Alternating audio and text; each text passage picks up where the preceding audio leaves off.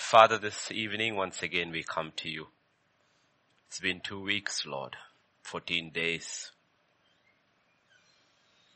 We look to you, the author, the finisher of our faith. We look to you, the author of life. We look to you, the author of light. You alone have the answer, Lord. No one else has. So we come, sit at your feet, we put aside all the cares of life, and we just say, Father, speak to us. Teach us, prepare us, equip us. Let there be a transference every day your life for our life. Because it's only one life that overcomes. It's not our life, Lord. It's your life. Speak to us once again. For in Jesus' name we pray. Amen, amen, amen. So this evening as we come back to God, we, we looked last evening about how God, God, uh, divides the church. The people who live in the flesh, the people who live in the soul, and the people who live in the spirit.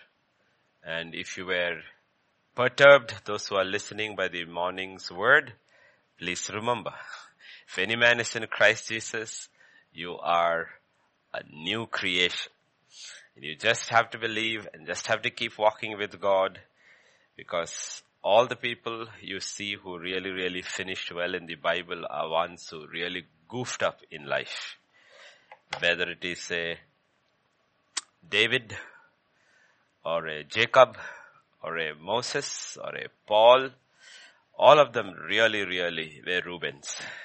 They messed up big time. They messed up but they understood the power of grace. So don't get all the messages we preach from here is to encourage you.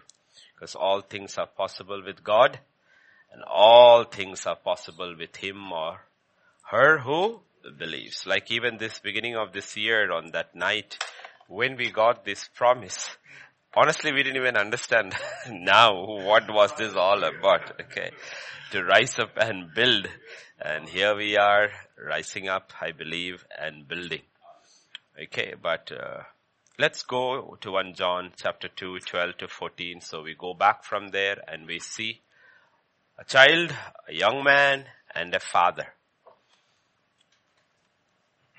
I write to you little children because your sins are forgiven for you, for, for, for you for his name's sake. Yeah, can you increase the font a little for my sake? I write to you fathers.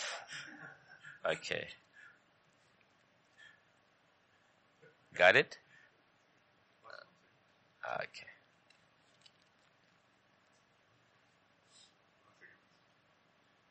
I'm writing to you fathers because you know him who is from the beginning.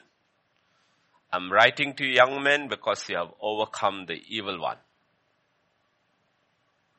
Yes. Go to 13. Because you have overcome the wicked one. I write to you little children because you have known the Father. And I have written to you fathers because you have known him who is from the beginning. I've written to you young men because you are strong and the word of God abides in you and you have overcome the wicked one. So we looked quite a bit last night about little children. And this morning you heard about the fight of the young men. Okay, we'll look at all in these things in detail.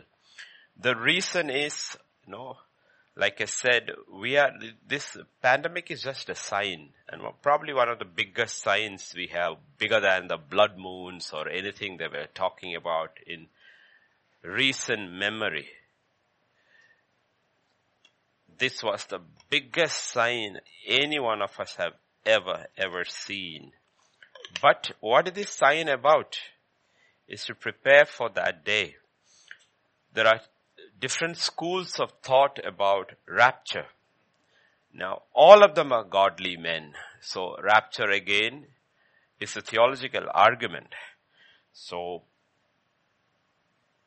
let's, let's, I'm, press, I'm just throwing this out in the, in the air, okay? I'm not an expert on any of these things. Now they have created this enormous confusion with this disease called COVID-19. Never before, I mean, have ever we seen a disease? I mean, casualty figures, I mean, aren't really big, okay, aren't really that big to cause this kind of panic. So what is that they know that we do not know? Okay, they'll always use national security and never release anything. So I see one of the solutions they will come up with is unlike any other diseases, ultimately they will come up with a vaccine and they will make it mandatory. Compulsory, everybody has to take the vaccine. And what if you do not take the vaccine? And how do you know you have taken the vaccine? Okay, the vaccination is taken and they say you take the vaccine like now we know those people who came from abroad when they were allowed to release on self quarantine they were put a mark on their hand okay you saw the mark on the hand so you know you were you were came and you had a quarantine what if at the end of the day months later, a year later, year and a half later. It will take time, but everybody is compulsory asked to take this vaccine. And the proof of the vaccine is that you receive a mark on your hand or your forehead so everybody knows you have the vaccine. And if you don't take the vaccine, you are not allowed to buy or sell. Okay? So the resources, already we saw that, it's with them. They give you what you need to eat. I'm, I'm just talking about because the system, the dark system behind the open system is preparing for something that has been prophesied. So we are not playing games here when we take four hours of teaching and telling you there is only one safe place. Absolutely one safe place.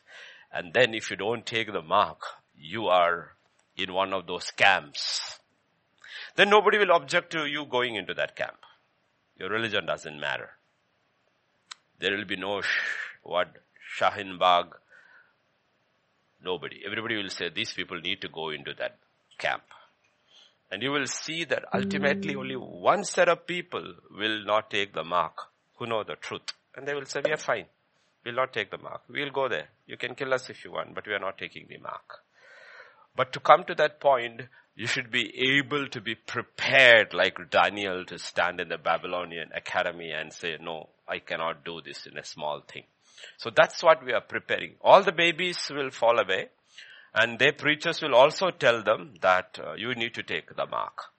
You need to take the mark. The government is with you and for you. I'm not, I'm not, I'm saying I have never seen anything worldwide like this which is moving into making people do the same thing and coercion, force, violence, uh, everything is being used supposedly for a good cause. Right now it looks good.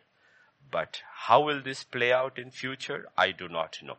So has God's servants always from the beginning when we started this ministry, our job is to prepare people for worst case scenario.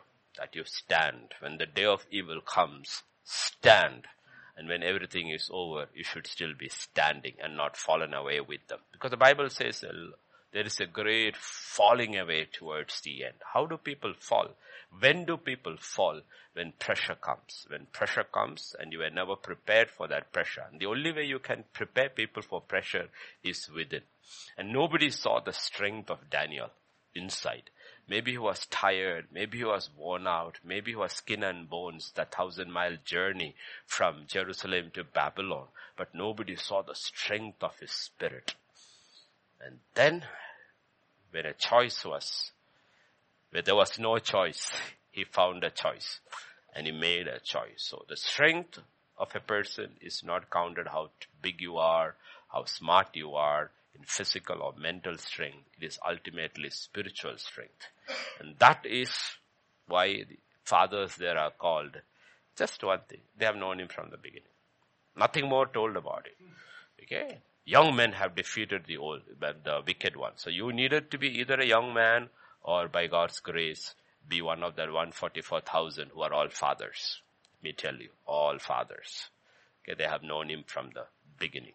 And they follow him wherever he goes because they followed him here wherever they led, he led them. Okay, you cannot follow him there by sight when you have been followed him here by faith. Okay, so that's what we all are trying. And we are all in the race. Okay, all of us are in that. All of us are getting convicted. All of us are preparing. But all the young ones sitting over, all the children of God, I say, listening, I say, don't feel condemned. Because this is not Old Testament. This is New Testament. New Testament is you replace your life with the life of Christ Jesus. And He's a God of mercy. And His mercies are new every morning. And you have to believe in the power of the blood of Jesus. That if you confess, He is faithful. And scripture says the blood of Jesus cleanses you of all unrighteousness. You have a fresh start all over again. Because God is for you. He's not against you. And it's not only God is for you, your Father is for you. And that is the beauty of Jesus' prayer, our Father. And I know we are all fathers.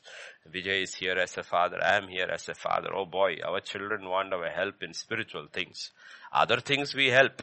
But spiritual things, if they were come to me, we would never be tired. You would sit with them. We sit with them and we would help them, not through the way through because our heart is that you should do well. And if we being evil fathers have that heart for our children, how much more? How much more is our father? So you have to read it that way.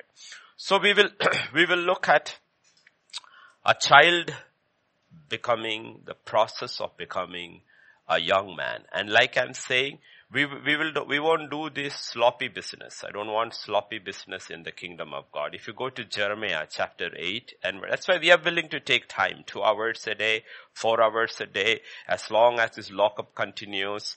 We will go, we will go through it, and those who are seriously, seriously interested, many of them pastors listening, you will take it to your congregation, 8.11, Jeremiah 8.11 and 12. Okay? Um, Israel is in a massive, real, real, real trouble. And they're going into captivity. And this is the only man who's speaking to them. Everybody is saying, no, no, no, no, no. And this man is saying, you are going. This is captivity is here. Nothing is happening. And all the other prophets, he says, this is what they did.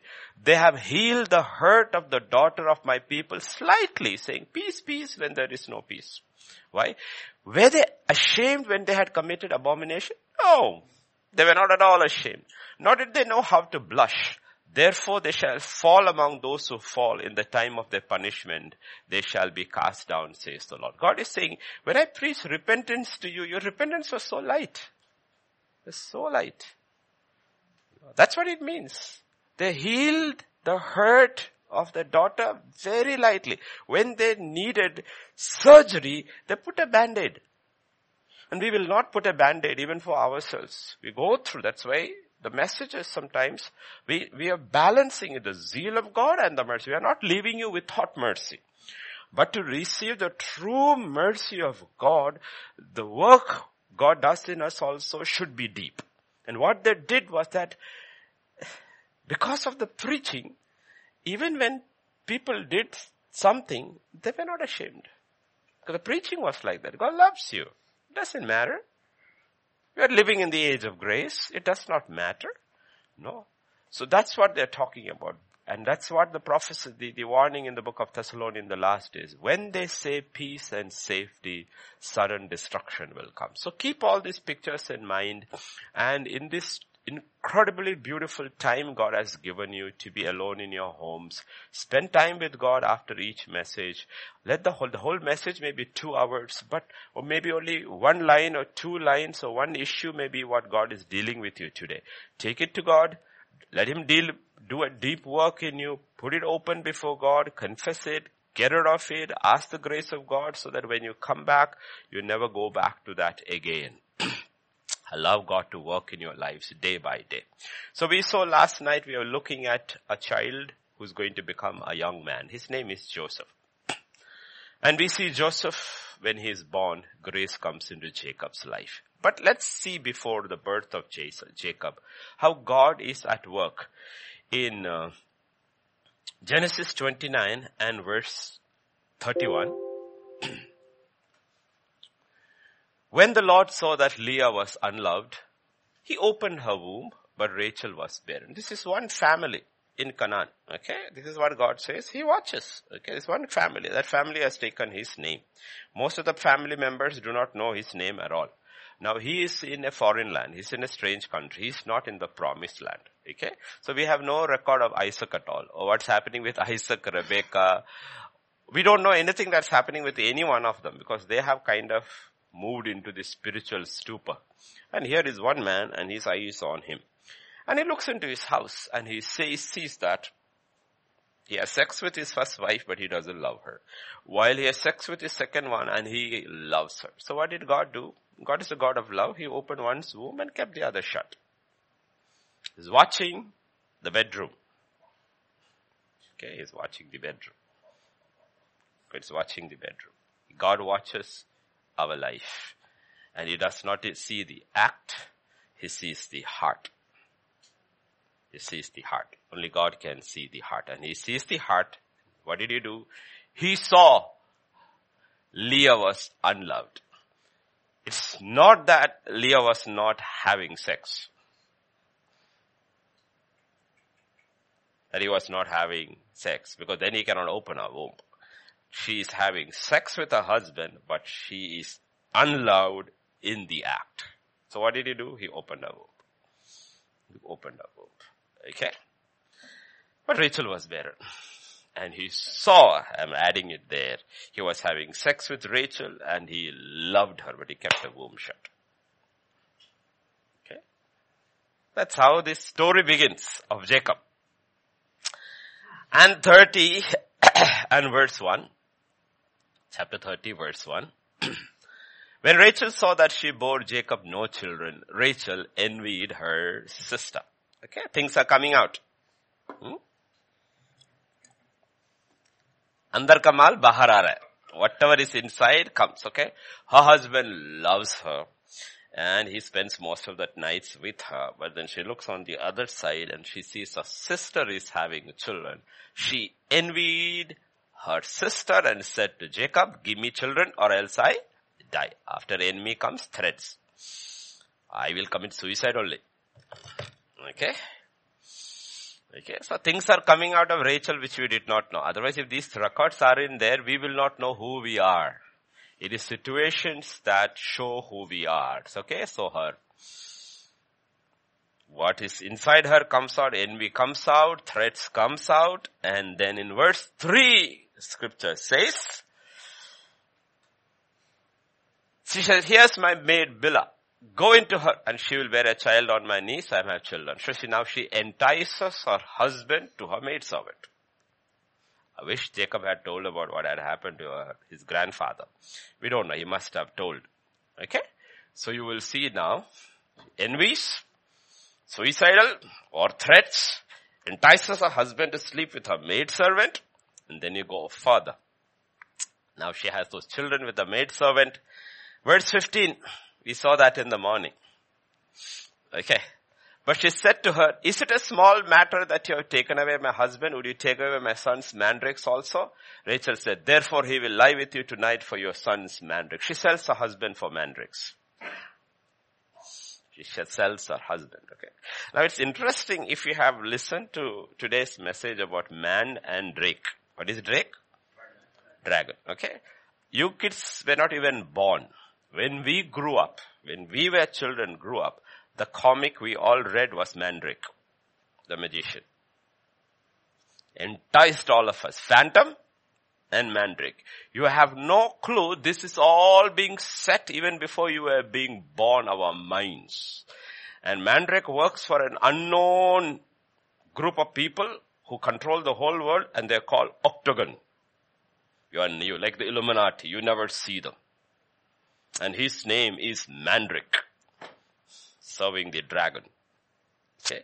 This is what we grew up, our diet when we grew up, comics, Mandrake, Phantom, Flash Gordon, outer space, all these aliens and all. You think, see when we grew up, man had just started one step on the moon, but imagination had gone much, much, much further.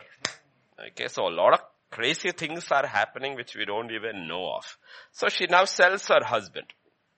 And then verse 22 says something happens.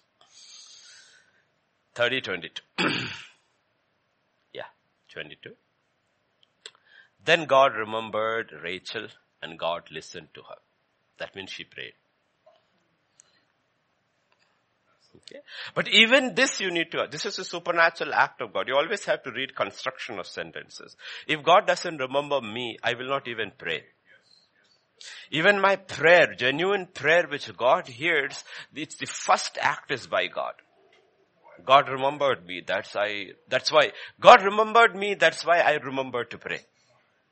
And we will say, you know what, today, wow, I remember to pray. God says, no, I remembered you. That is why you remember to pray. And then, so always it moves from God. That is why at the end of the day, nobody will boast. God will say, it was me, through you, everything was my work. God remembered Rachel. She prayed and God listened to her and opened her womb. Okay? And that's how Joseph is born.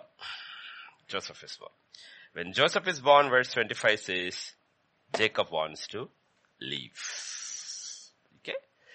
25. And it came to pass when Rachel had born Joseph, Jacob said to Laban, send me away. That's a true work of grace in a person's life. Okay, understand. When grace comes, you want to start, you start an issue, you have suddenly you have an issue with the world and with sin. You realize, you know, I've been born again and this world is not my place and sin is not my habit. Earlier it was your habit righteousness is in my habit. I have to do, do one thing. I need to separate, change my habitation. That's a true work of grace. So when Joseph is born, Jacob wants to. You have, you are tired of serving sin. Laban is your master. You're tired of serving sin and you want to leave and go. But because he's a fearful man, he will go. But you will see Laban catches him and God has to intervene. It's like Pharaoh pursuing Egypt and God has to intervene and destroy Pharaoh. God has to intervene and tell Laban, leave him alone. And then Laban goes back. Okay, so you will always see whenever you try to leave the yoke of bondage, there is somebody who will always try to pursue you. And God has to intervene. Whether it's your own father-in-law or whether it is a Pharaoh. Okay? The attitude of the devil is the same. He will pursue you and you have to stand there strong. Okay? So here is Jacob going with his family. It's a huge group of people, servant maids and all the flocks and his uh, 14, uh, no, uh, 11 children. Benjamin is not born and if I'm right, I don't know whether Dinah was born then. Dinah is the final daughter of Leah. Leah has Dinah. So Leah has six children, four by the concubines. Huh? Dinah is born by then? Okay, Dinah is also there. So he has 12 children now. Only Benjamin is not born. Benjamin is born on the way and she dies. So they are leaving. So when they are leaving, he's frightened. He's very, very fearful man because enemy behind has been handled. What about the enemy in the front? There's enemy in the front. Okay, this is all a picture of Israel.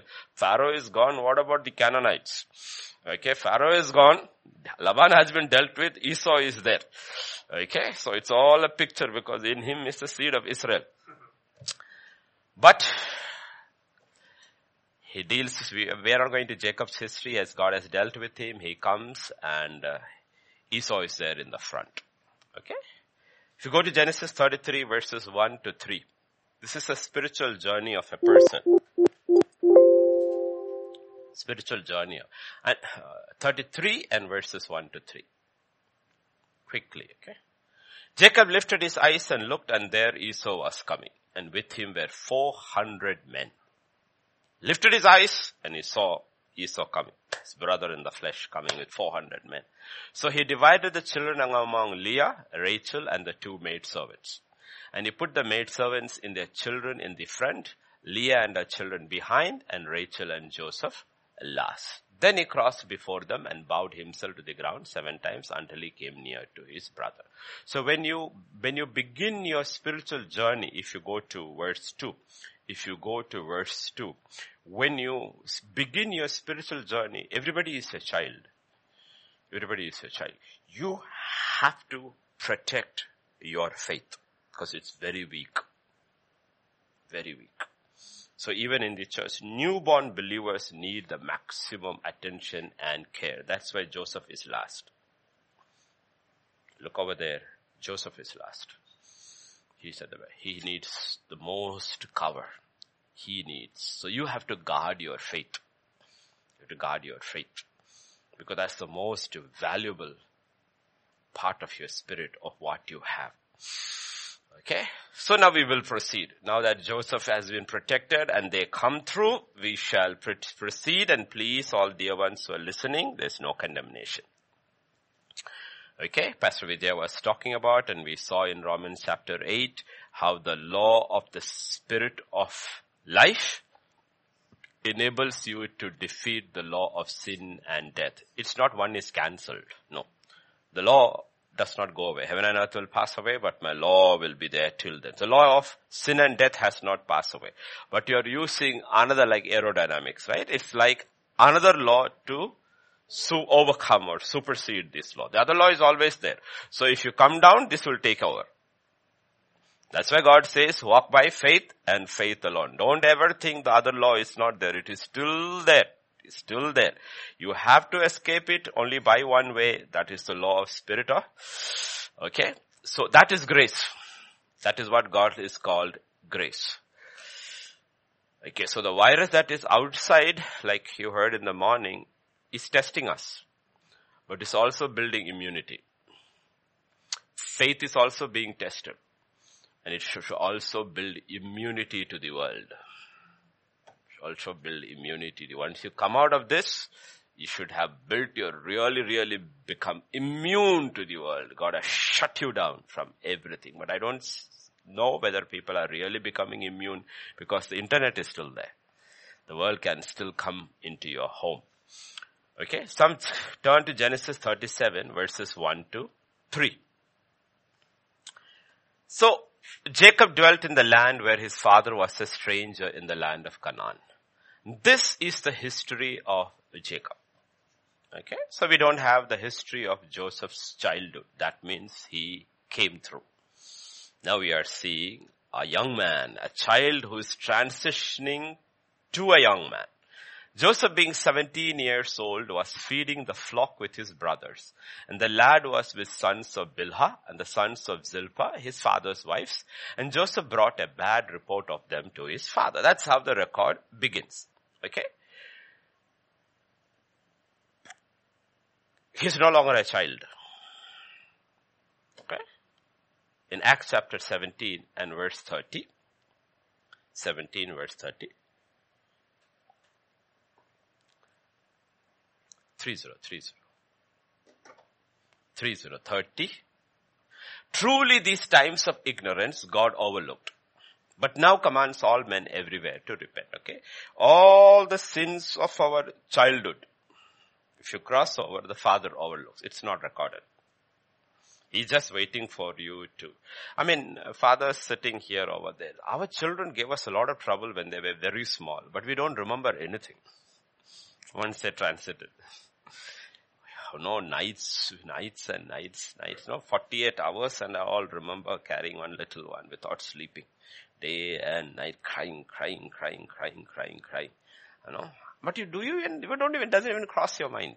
Those things don't even cross the trouble they give you to eat. You know, they don't want to sleep. They fuss over. Oh, not, thing, you know, sitting and rocking them, rocking them, rocking them, and you stop, they're still wide awake. Again, rock, rock, rock. Sing. If you stop singing, they open their eyes. Rock and sing, sing and rock, rock and sing, sing and rock. You know? All this stuff which we do. Do we remember that? Okay. I mean, for God, the sins of that childhood stage of a person who comes to God and in the initial parts of his growing period are like that. He ignores all that. But you have to transition, okay? Don't remain a baby. Otherwise all the baby records will come out. Okay? The baby records will come out. We don't want baby records. So Joseph has no records. Everything has been dealt with. Everything has been dealt with. The first mention of Joseph, if you look over there, scripture says he was feeding the flock with his brothers as he transitions the first mention of Moses after he leaves Egypt, of course. There's no record after that. Is he was feeding the flocks of his father-in-law. Okay.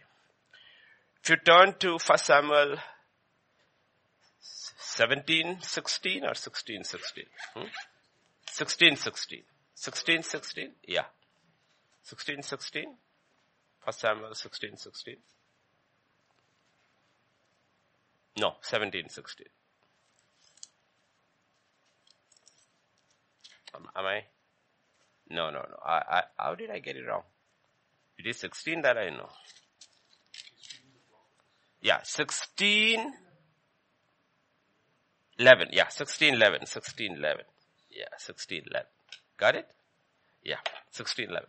Samuel just said to Jesse, are all the young men here? Then he said, there remains yet the youngest and there he is keeping the sheep. So the first time David is mentioned, he is also taking care of his father's business. Okay. The first time you meet Elisha, he's taking care of his father's business. Okay. Please understand this. Please be very, very careful. And the first time Jesus is revealed to us, he's taking care of his father's business.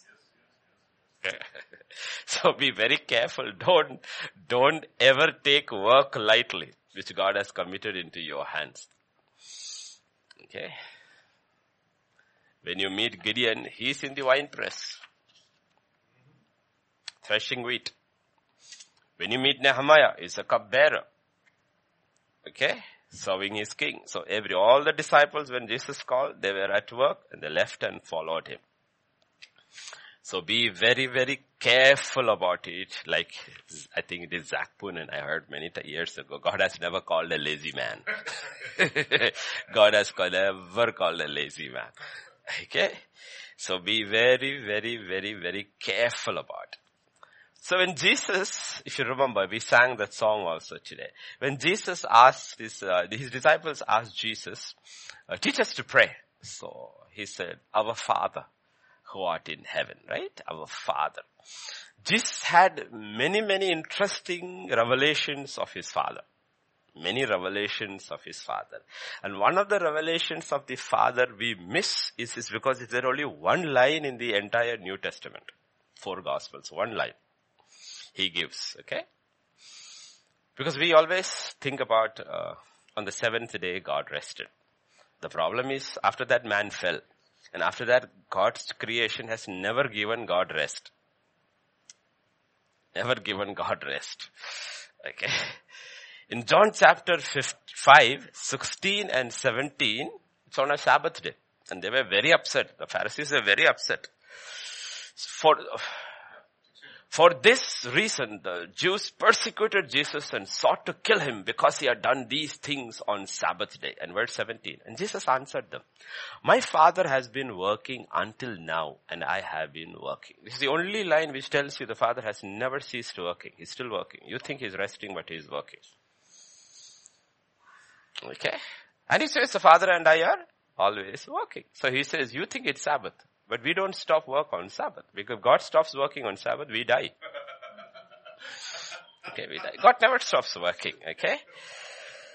The work that never ceases. Okay, the work that never ceases is the work of the Father. So how do we see work as toil or redemptive? Redemptive. In Luke chapter 19 verse 12 and 13, talking to a parable about the kingdom? No. Luke 19. And as they heard these things, he spoke them, yeah, yeah, go to 12, you went to 2, yeah. A certain nobleman went to a far country to receive for himself a kingdom and to return. This is Jesus Christ himself. And when he, before he left, what did he tell all of us, his children? He called ten of his servants, delivered them ten minas, and he said, do business till I come.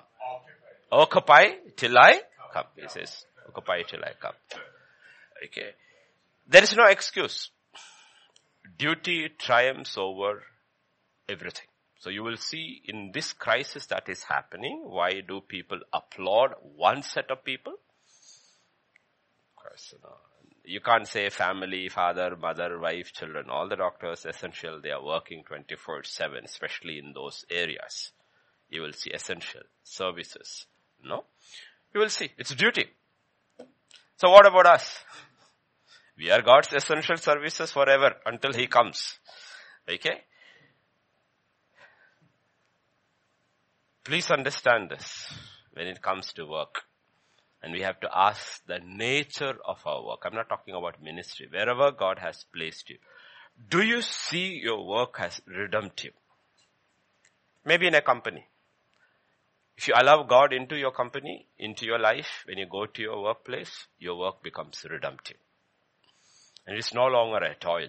It's no longer a toil. It becomes a joy. Okay. So here he 17 years old. We go back there. We go see he's 17 years old. And he's working. It's only 17 years old. Only 17. He's a young boy. All the other brothers are much, much older. He's the youngest of the lot. In Jeremiah chapter 1, verses 6 and 7, we'll keep on going back to Genesis 37, okay? Our Lord God, behold, I cannot speak for I am a youth. And the Lord said to me, do not say I am a youth. For you will go to all whom I send you and whatever I command you shall speak. What is the excuse Jeremiah made? I am a? Joseph did not make that excuse. He did not say I am a youth.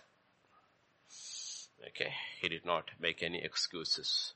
Because there are different excuses we can make which to escape the work of God. One of the, this thing is, I'm a youth. And Joseph was the youngest in his family and he's got 10 elder brothers and his father has got plenty of servants. Okay. And then, if you go back to Genesis, uh, this thing. He, the lad was with the sons of Bilhah and the sons of Zilpah. Okay. So Joseph is being, is being trained and trained early in life. You cannot choose where God puts you. The company God puts you. You cannot choose that. Okay. You cannot choose your company. You cannot. He did not complain about the company. Remember, these are the sons of the concubines. So they will be the most bitter inside because they are not even the sons of the wives. They are the sons of the concubines. Okay, a father has two wives and they are sisters and maidservants and all of them are growing together and you know, sons of the wives, sons of the concubines, son of the wife that is loud, son of the sons of the wife which is not loud. So there are three categories in that house. Four categories. First category, son of the one who is loved. Second category, son of the wife who is not loved. Third category, the sons of the concubine of the one who is loved. Fourth category, sons of the concubine who is not loved. All categories are there. Okay, all categories. And in the middle of it, the one who is the youngest is sent with probably the nastiest four. And you know how bullying did not start yesterday or today. It started from Genesis. They will be the meanest and he is the most vulnerable. He's also most vulnerable. I will tell you why. If you look at all, even my five children, till today, if they want anything, they go to Ma. And the Ma will tell me. This is this Mary worship has started in the family before it came outside. Okay? And uh, you guys who are sitting here and laughing in the church, I also know if there is anything in the church, you go there and I don't listen at all. I said, I will not allow that in the church. Let them come to me. Okay? That's what children do. Who do they go to? One father and the mothers. So you have trouble, who do you go to? Your mother. The mother reports to the, but he has no mother. He's vulnerable. He has no mother. He has no mother to go to. Okay? Please remember, he is very, very, very, very vulnerable. But do you believe that God places us in the midst of fallen people and not saints so that he can make saints out of us? We can't choose our company. He chooses our company for us because that company will ultimately make us who we are. Make us who we are. That's why I said you are actually defined by your enemies, your response to your enemies and not by your friends. You have to see redemption in everything, the work you do, the company you work in, because this is the work of God. I mean, we can't say, Lord, please, Lord, please place me in this beautiful company, Lord, run by this believing manager, Lord, where all the um, workers are like saints, Lord, so I can grow among the saints. He says, but you will remain evil. You will never change. Because it is other people who will cause what is outside to come out. You live among saints and you are not a saint, you will always think you are a saint when you are not a saint. Okay, so God says, no, I, my plans for you is different. Don't you know what is the work of salvation? It is redemption, yes. After that is sanctification. It's like the old preacher said. God said, carry your, pick up your cross and carry. Sister hammer and brother nails will be provided on the way. That he never said you need to carry. You only pick your cross. Hammer and nails you'll find plenty on the way. As you go on, somebody will hammer you one. And when you react, God says, see, that's, that nail brought it out. That one knock brought it out. You didn't know you had it inside. Right? I revealed it to you. So you just carry your cross. Hammer and nails will be provided on the way. So if grace is what we are leaning on and not self, then whatever situation we are placed in, we will come out better. Better. 1 John chapter 4 4. Even to children, this is what is said. You are of God, little children, and have overcome them, because he who is in you is greater than he who is in the world. If you're a child of God, you need to realize there is somebody inside you, and is greater than the one who is inside those who are outside. Okay, so God always wants to reveal himself through his children. And then we will not conform to the world that is around us. And Samuel, Daniel, these are all examples, okay? It also will expose to us where we are actually weak. Okay, actually weak. It will expose. So if you go back to 37 and verse 3, first we see him at his work. Second we see he doesn't complain about the company he has. And third, uh, no, verse 2, sorry, verse 2.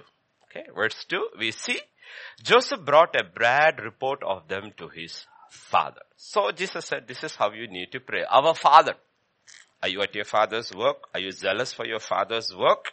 Are you complaining about the work the father has committed into your hands? Do you find it toilsome? Do you find it weary, the yoke that is upon you? That's the first thing. Second thing is, hallowed be thy name. And you will see Joseph was zealous about his father's name. You know, lot of young people have what is called mob loyalty. They have loyalty. Loyalty, it's a good thing. But if it stands in isolation, it is not a good thing. You should be loyal to your father in heaven, not loyal to your mob. So these ten guys were up to no good always, but they had a loyalty. They were loyal to each other and not loyal to their father. But there was this eleventh guy who was loyal to his father. When you're loyal to your father, they will always accuse you of being disloyal loyal to God, loyal to your father in this case. That is what happens, okay? He was zealous for his father's name. That's why he brought a report about his elder brothers and he didn't go to anybody, he went straight to his father. If you go to everybody else, then you are a talebearer. And the Bible has very strong words for talebearers and gossipers. But when you go straight to your father, then God has no issues with it because these things have to be dealt with by appropriate people, not by the others. Okay? So the first question God asks after that, after the things, actually the third question God asks is, are we zealous for His name? In second Chronicles chapter 7 and verse 16, we looked at 13, 14, if my people who are called by name. And then God says, I have chosen and sanctified this house and my name may be there forever. And my eyes and my heart will be there perpetually. And we know now we are that house and He's put His name on us. And God says, are you zealous for my name? How zealous are we for God's name? And the first thing when Jesus go to Jerusalem in his ministry, the first thing that is revealed is he was very zealous for his father's house because his father's name was on the house. There were so many other places in Jerusalem where so many worse things may be happening. He didn't go anywhere. He didn't go anywhere where crooked and corrupt and immoral activities and all were taking place. He wasn't bothered about any of those things. He didn't go anywhere and tried to straighten people out. He went to one place in the city where his father's name was given and he turned it upside down because he was zealous for his father's name. How zealous are we for God's name? In 2 Timothy chapter 2, 19, chapter 2 and verse 19, 2 Timothy 2, 19. Nevertheless, the solid foundation of God stands, having this seal, the Lord knows those who are his, and everyone who names the name of Christ depart from iniquity. That's morning's message. Depart from iniquity because you have taken my name. And if you do not know the iniquity that each one is caught in, then we will, as the word goes, the Spirit of God will reveal to each one whatever iniquities we are, we are shaped in. The old man is shaped in and let him depart from it because we are zealous for his name. Okay? He went to his father. He didn't run around. He didn't become an activist. There are a lot of activist Christians. Okay. They forget God. They have left and they all become act. Now they have a cause, global warming and this. one. All are Christians by name if you look who are all activists. You know. They have become a cause. If you're worried about global warming, then what you should be actually preaching is what is causing this warming is sin. It's not the sun. The sun is not what is causing the, because the, when the new creation and the new this thing, everything is, I mean, even the 1000, uh, I can prove to you from scripture, when Jesus comes back and the world is being run by him and his saints for a thousand years reign, you will see the firmament he removed during Noah's days will be put back so that there is no global warming. There will be no global warming. The earth will flourish like anything. Absolutely flourish like anything. You know, so God has a solution, but man doesn't want God's solution. Because if you have God's solution, you need to depart from sin. And they don't want to depart from the sin, so they all become activists. At small levels, bigger levels, everybody becomes activists. Because they are not able to go to God with their prayer. If you go to God with your prayer, you don't become activists within the church too.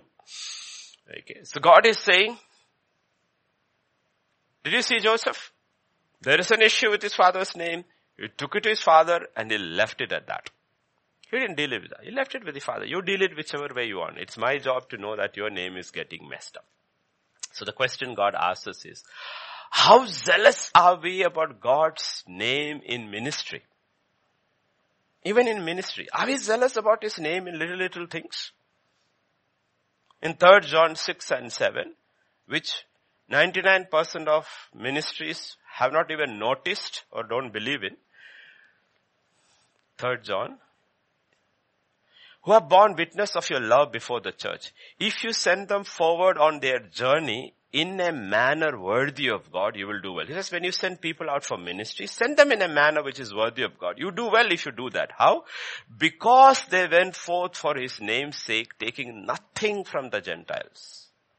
Why did they go out? In his namesake. And because they went out in his namesake, even if Gentiles offered them an offering, they didn't take it for ministry.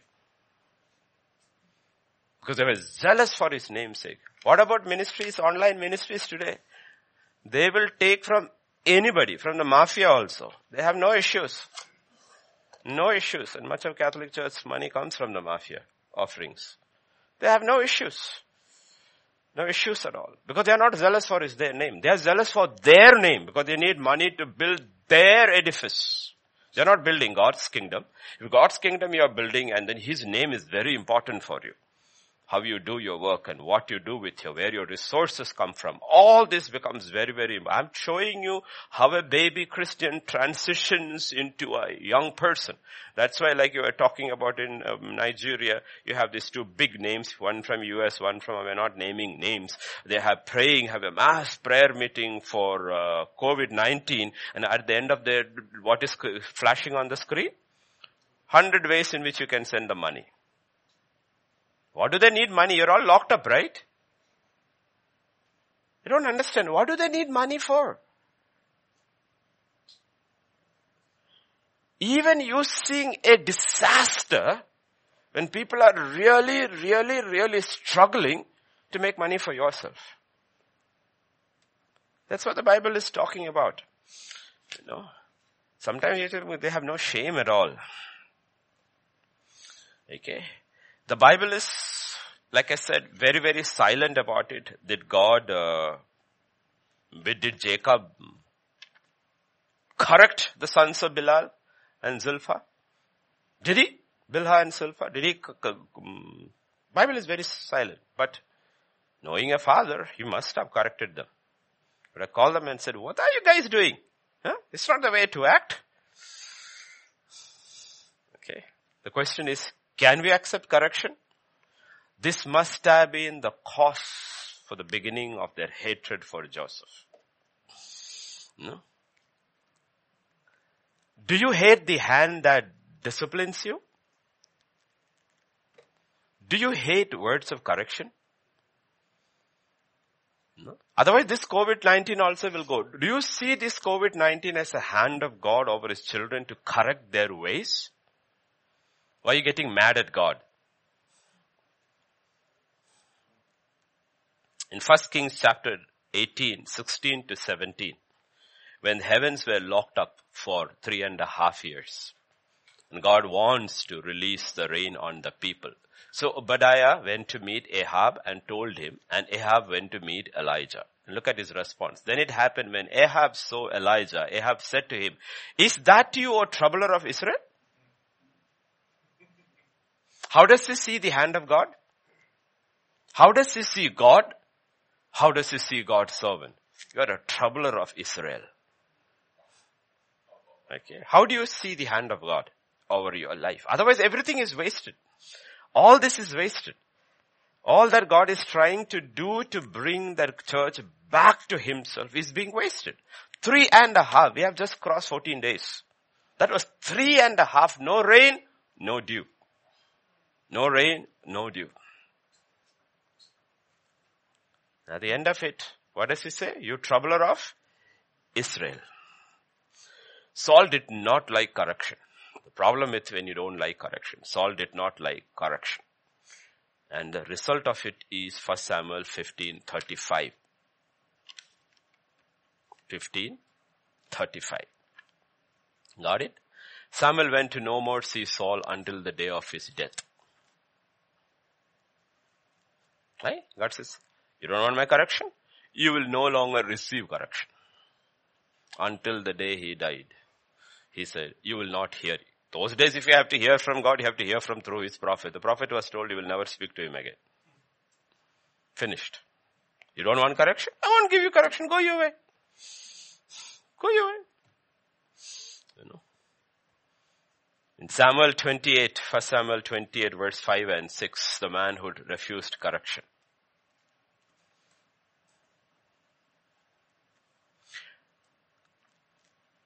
When Saul saw the army of the Philistines, he was afraid and his heart trembled greatly.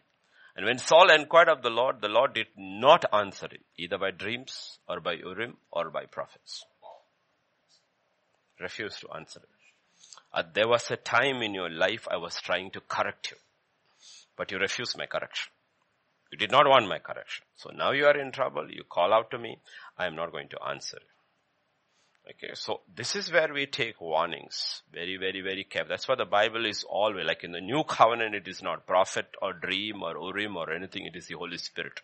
He said, I will give you, He will be with you, He'll be in you, He will be forever, and He's your counselor, He's your guide, He's the one who teaches you. Everything is the Holy Spirit. Even as a servant of God has to come and speak, the Holy Spirit has to speak through Him, and the Holy Spirit in you is what causes you to receive it. And therefore all the warnings in the new covenant is with the Holy Spirit.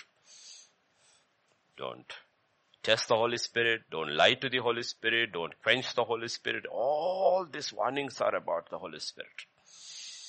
Okay? And what is the, the sign of the Antichrist reign slowly rising? The Holy Spirit. That is the restrainer is being removed. He's the restrainer. He's the one who is being removed and lawlessness starts increasing. So we have very careful about it. how we deal with the Spirit of God. And God, even in Noah's time before judgment came, what did he say? My spirit will not contend with man forever.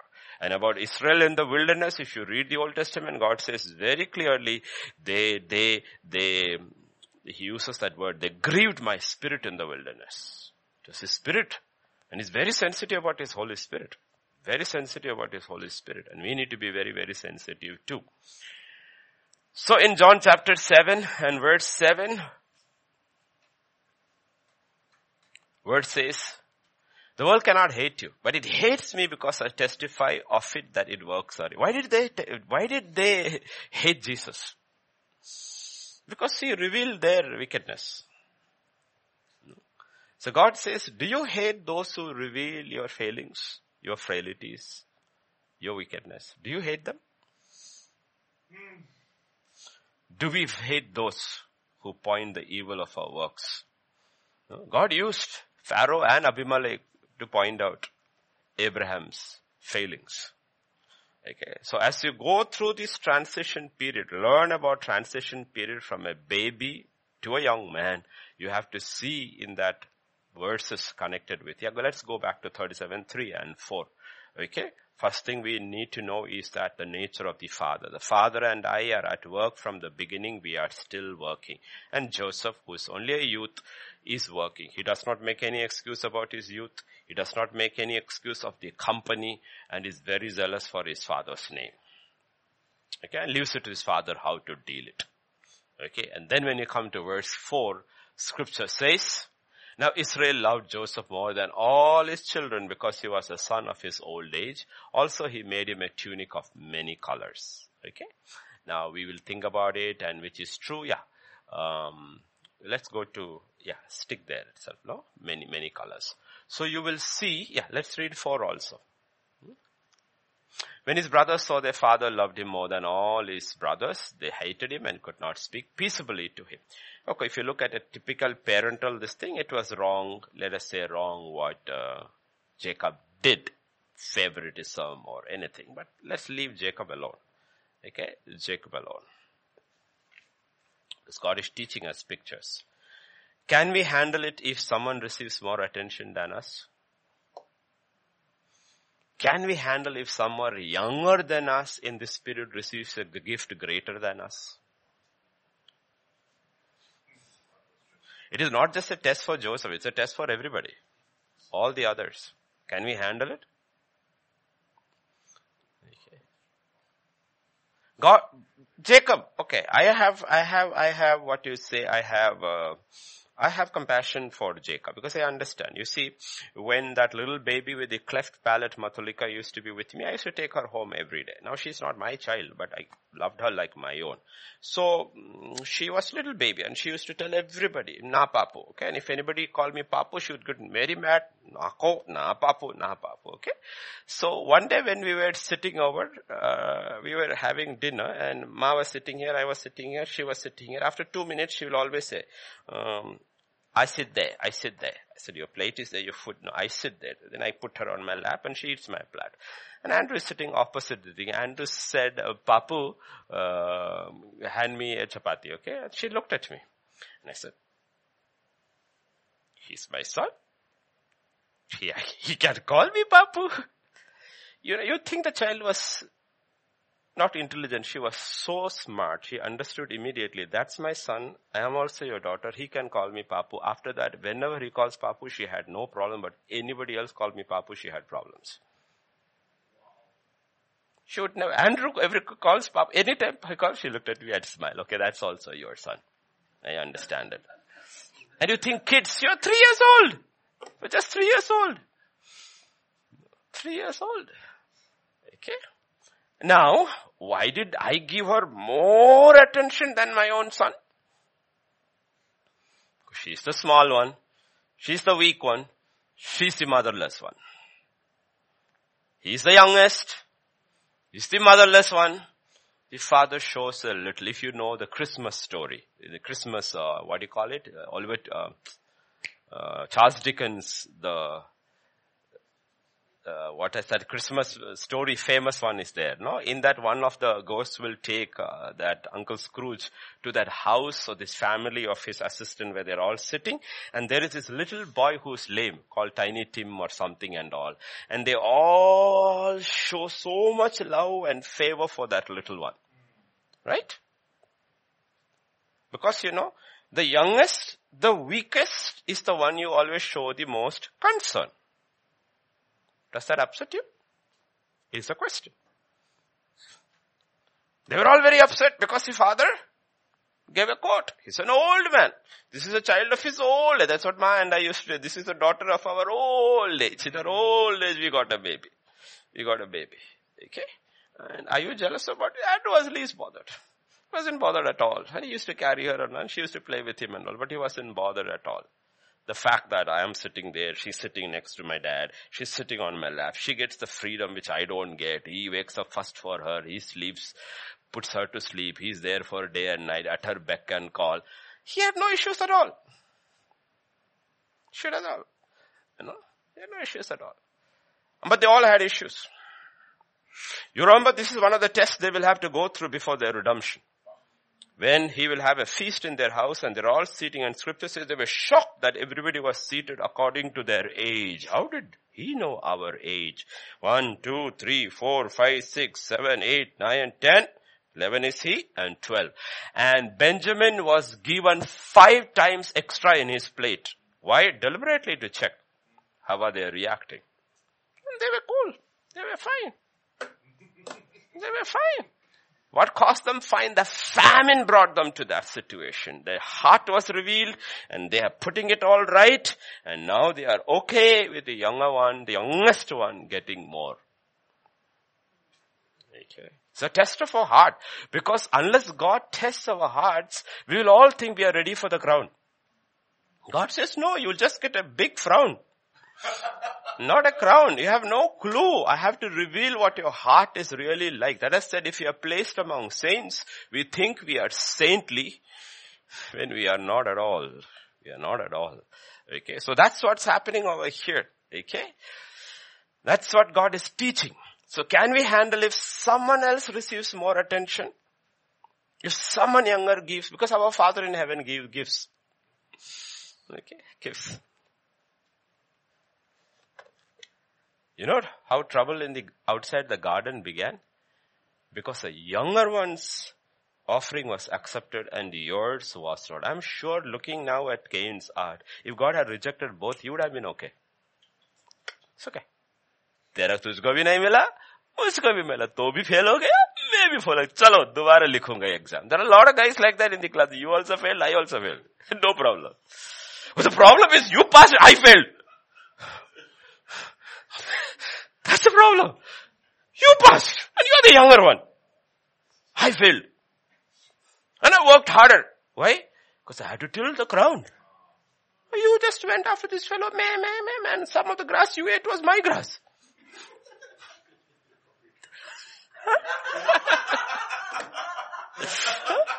You copied. First they say, you copied and passed. You looked into my answer paper and you passed. Okay, Abel didn't do that. God would have accepted it.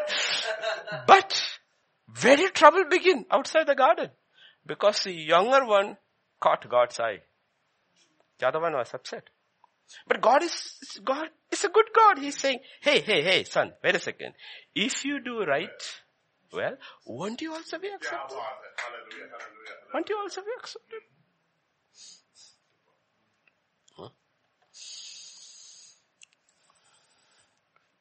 One of the proverbs says, envy is the rottenness of the bones. rottenness of the bones.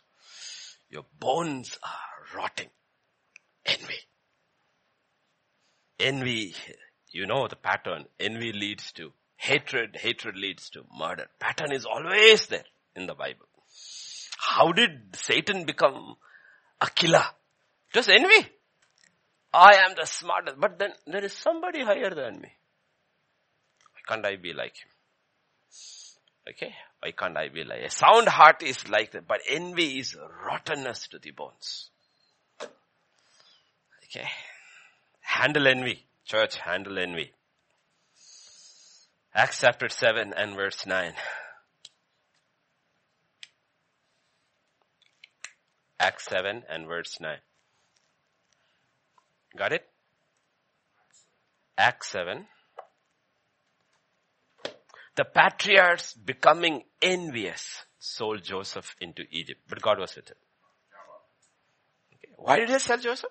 Because they were envious. They were envy. Envy had started that journey. Okay. Please be careful. That's why God will exalt somebody we least expect in our midst. To test us. In 1 Kings chapter 18, verses 7, oh, 1 Samuel, 1 Samuel, not Kings, 1 Samuel chapter 18, verse 7 to 9.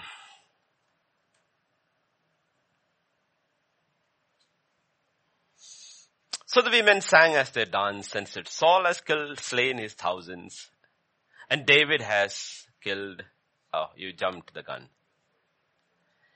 Killed his ten thousand, his ten thousand, and Saul, what is was very angry. And the saying displeased him. What displeased him? The saying. Is there any fact behind the saying? No, David killed one. But killing that one was killing, is equal to killing 10,000. Because he had all his army was afraid. He killed one. They have ascribed to David 10,000. And to me they have ascribed only 1,000. Now what more can he have but the kingdom? And verse 9, and Saul eyed David from that day forward. Okay, this is the problem. The problem with Saul, because he's a baby in the kingdom, okay, who never grew up. He's a very shallow believer very, very shallow believer. I'll show to you if you go to 1 Samuel chapter 9 and verse 2. 9 verse 2. Okay. And he had a choice, a handsome son whose name was Saul, and there was not a more handsome person than he among the children of Israel. From his shoulder upwards, he was taller than any of the people. I'm telling you, every man and every woman who is like this outwardly are usually very shallow. Very, very shallow. Who put so much prominence on their outward looks and outward features, who invest so much in that. Why was he chosen?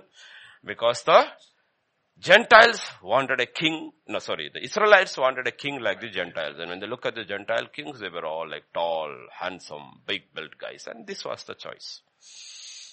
And it's very shallow. People who focus, women or men who focus on their outward. Okay, you need to look good out. No, you outward. But that should never be your focus. If that is your focus, I can promise you, you are shallow inside. You are shallow inside. It's a very dangerous place to be. Very, very dangerous place to be. And that's why he's chosen. And that's why the, the, the people love him. Very shallow. It's all about himself. Very shallow. So even when God rejects him actually as a king, the chapter 15, when he is rejecting him as a king, chapter 15 and verse 12. In a few lines later, a few moments later, God is going to reject him as a king. What's written? So when Samuel rose early in the morning to meet Saul, it was told Samuel saying, Saul went to Carmel and indeed he set up a monument for himself. Here God is going to reject him and he's already built a monument for himself. That's all. Shallow man. That's the child. The child, it's, for the child it's all about himself or herself. That little baby over there is the most innocent being, also the most egoistical creature on earth. Though she or he doesn't know. All our little babies over there, no? Let us imagine a mother with a little baby. The mother has worked the whole day, hasn't slept. You think the baby is bothered? I'm hungry, just, just get me my milk. My nappy is wet, just change me. And I'm feeling bored, why don't you come and entertain me? The baby is all about itself. And God made the baby that way. You know why? To humble us. You guy who will never humble yourself, get on your knees before your baby. Get on.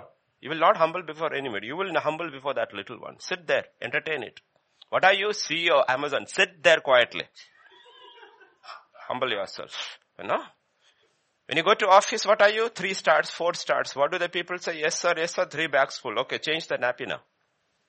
Dirty your hands. The baby, that's why a lot of men run away from their homes. it's a very humbling experience, you know. Actually, it's the most enjoyable experience too, okay. Yeah, they are cute. They are lovely, okay. Okay. So shallow people, very shallow people. Head and shoulders. The head and shoulders, that company was named after Saul. He was head and shoulders above everything. okay? But one day, the dandruff started falling. His inside was revealed. When was it revealed? When the women sang a song. All it took was a song. Inside was revealed. What? What? This boy? This boy? Honestly, I checked my heart. I was very happy eight, eight, nine years ago when God showed this boy. I hardly know him. That's the next one. I said, okay, Lord. And every time I preach, I'm very, okay, Lord. It's in safe hands. It is good hands. You made a good choice. I didn't know him at all. And actually, if you knew, he was the one I shouldn't have given to. Because I had a lot of people when the church started who were like my people who were part of my Bible study, who grew up with me in the Lord. He was not, he was on the other side. He was with the other pastor. He came through. He was always talked to him. He hardly talked to me. I hardly knew him. I hardly knew him. I didn't know him. We did we talk before that? No. He was with the other pastor all the time, but God said that's the guy. That's the guy. And I know God doesn't go wrong. God doesn't go wrong. And I know some of the others who were like, were with me before, much, much, much before, like eight years, seven years before him, were upset because he was chosen. But this is not my choice. It's got nothing to do with me. Okay. When God picks somebody, it's his choice. You know, and that's what happened over there. You know, shallow man inside. And then jealousy and murder and hatred all will come. Let's go to Galatians chapter 5 verses 19 to 22. Let's read it. And all my dear brethren who read, who heard this morning's message and who are feeling good because you are not Reuben, I'll make you feel bad. But they're all put in the same category. Everything is put in the same category. Okay? The works of the flesh are evident, which are adultery, fornication, uncleanness, lewdness, idolatry, sorcery, hatred, contentions, jealousies, outbursts of wrath, selfish ambitions, dissensions, heresies, envy, murderers, murders, drunkenness, revelries and the like, of which I tell you beforehand, just as I told you in times past, that those who practice such things will not inherit the kingdom of God. Go back to 90. Did you see that? Now if you look at it, Saul did not commit adultery. And he was cut off from the land of the living. David committed adultery, but he finished well. So don't isolate one, look at the whole spectrum. Whole spectrum and say, Lord, deliver me from my flesh. That's a simple thing. deliver me from my flesh. This is all there. Everything is there. Everything, and there are some words, you know, sometimes you meet people which is very interesting, you know, long time back I met somebody. Uh, no, I mean, there are innocent people also who sin innocent, ignorantly. That's why God says, seasons of ignorance I overlook. This is a Christian who has, uh, is not married, and had sex with many people and said, but pastor, the Bible says, has nothing to say about it because the Bible says only adultery is wrong. I said, no, fornication is wrong. And the person did not know the meaning of fornication. And when I said this is what it means, was shocked, was in shock. And in tears, I've been sinning against my God all these years. And when that person repents, do you think God holds it? No, ignores it. You didn't know. So even the, not knowing the meaning of a word can be dangerous in life, in Bible. Okay? So you have to look at the whole spectrum of it, the whole thing. They're all put in the same list.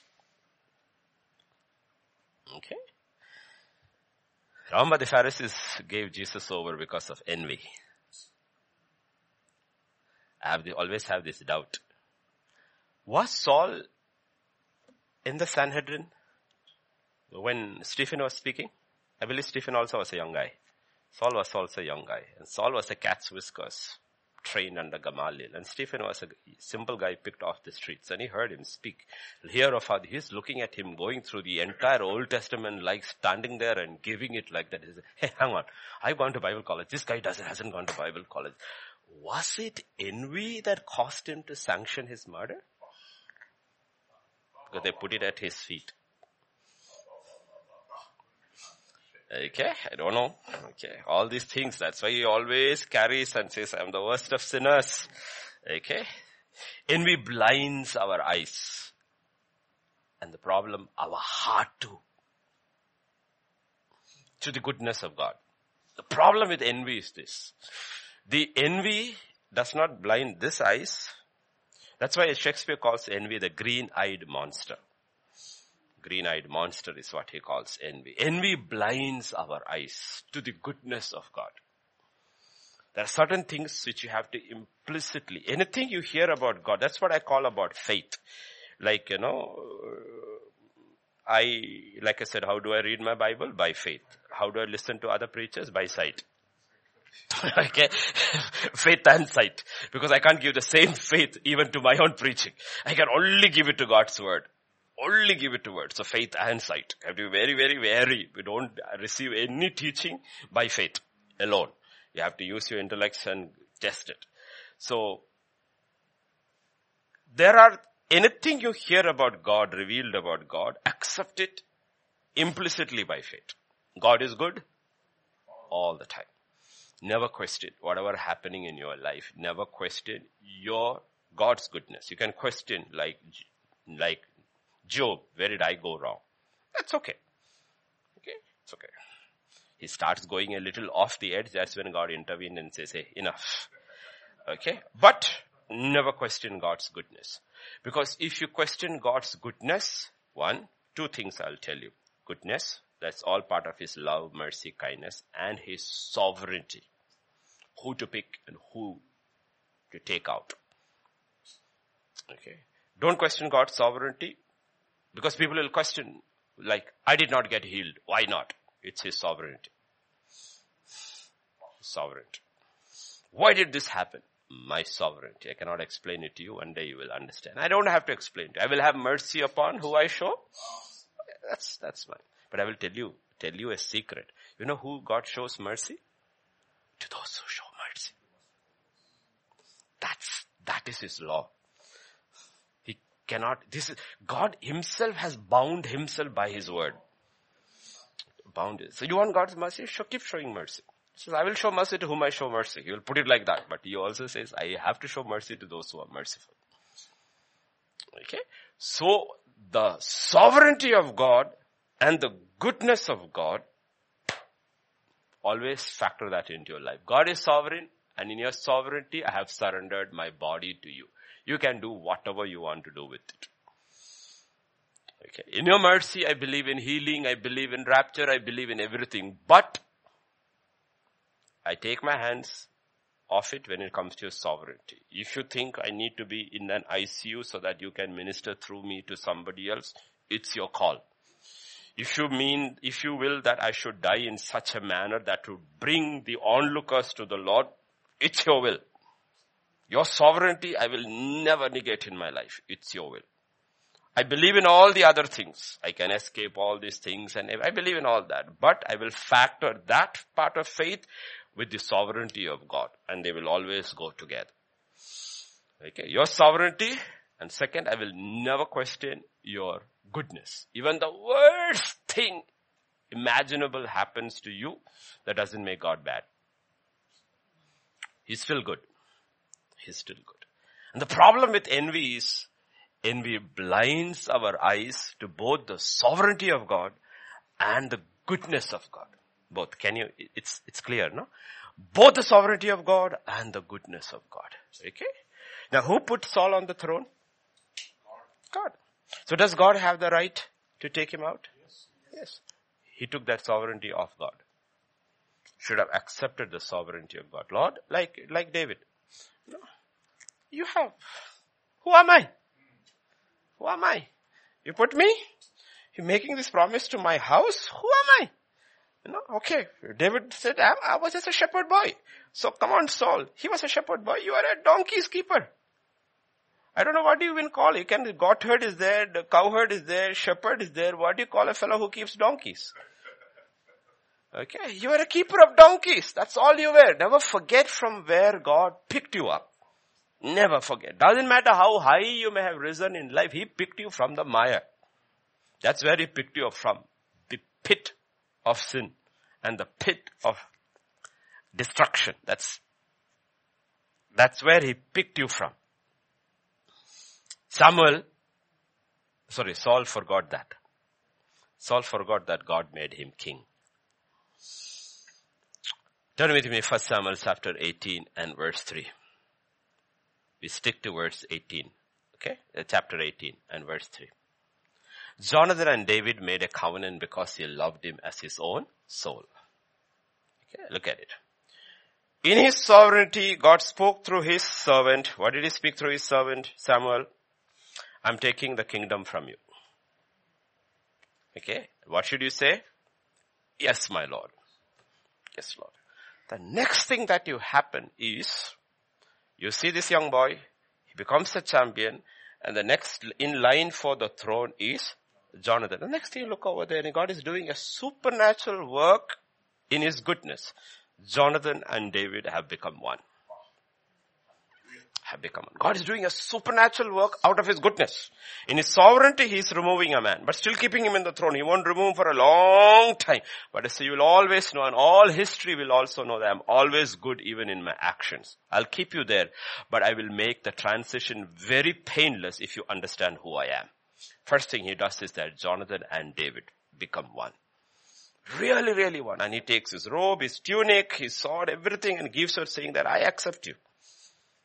Basically, I accept you as the next king. I accept. You. If anybody should have a problem with David, it should be Jonathan, not Saul. And Jonathan says, I have no problem. I accept you. Next, 1 Samuel chapter 18. 18 and verse 16. All Israel and Judah love David. Okay? All Israel and Judah loved David. So you look, okay, my son loves him. The nation loves him. Verse 20.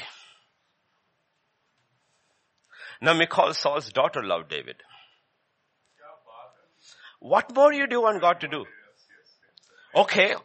Does anybody know God has taken you out of the throne? No. Only Saul knows. Only Samuel knows. Nobody knows. Good. Keep it that way. This is between you and me, Saul. Stay quiet. I'll bring him, your son and he will be one. He will marry your eldest daughter.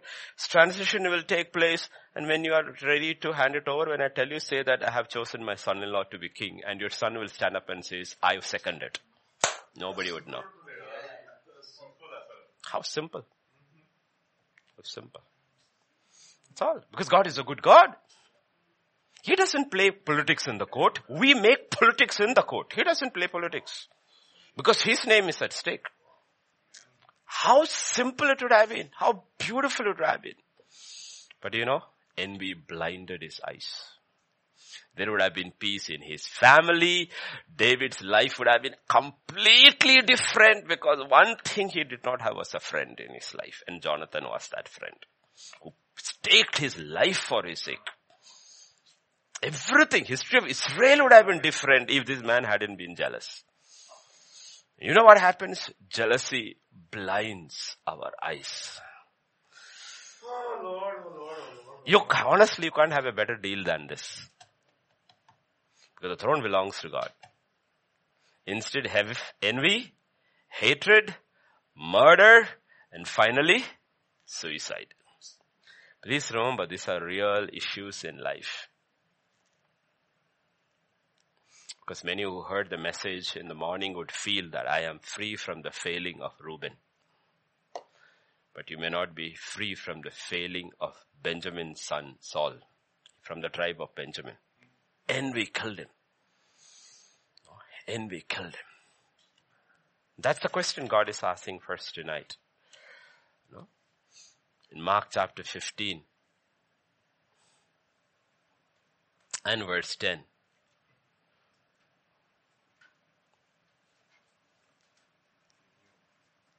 He knew. Who knew?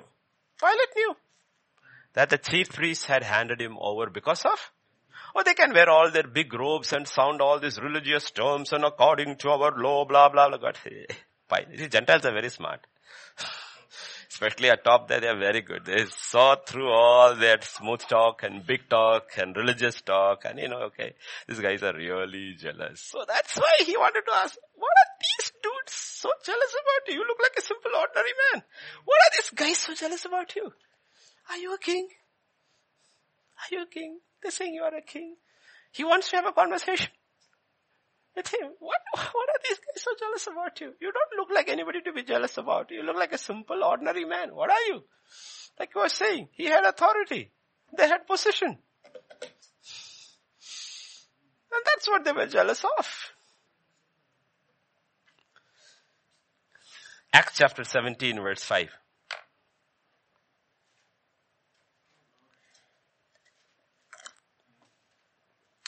But the Jews who were not persuaded became envious. Some took some of the evil men from the marketplace and gathering a mob set the whole city in an uproar and attacked the house of Jason and sought to bring them out to the people. Who's there inside? Paul. Everywhere they went, they were very, very jealous of him. Very envious. Why? Because you could not argue with him. He was a trained Jewish preacher. And then he turned over to the other side. Okay. But now he's got his intellect and his logic in place with the gospel. So you, you try to argue with him, like Peter and all can't argue. They just have to stand there in the power of God. But with this guy, you can't even argue. He will show from the scripture, tag, tag, tag, tag, tag, Christ is a Messiah. And they're very jealous of him. And the problem is when he starts speaking, a crowd gathers to listen to him. And they get upset. So you see, envy was working from Genesis chapter 4 all the way. Okay? In First Corinthians chapter 3, verse 3, remember, I can't talk to you as adults, I have to talk to you as babes. What did Paul say? Because you are still carnal for where there are envy, which leads to strife, which leads to division. It's all envy. It's all envy, envy, envy. Second Corinthians chapter 12 verse 20.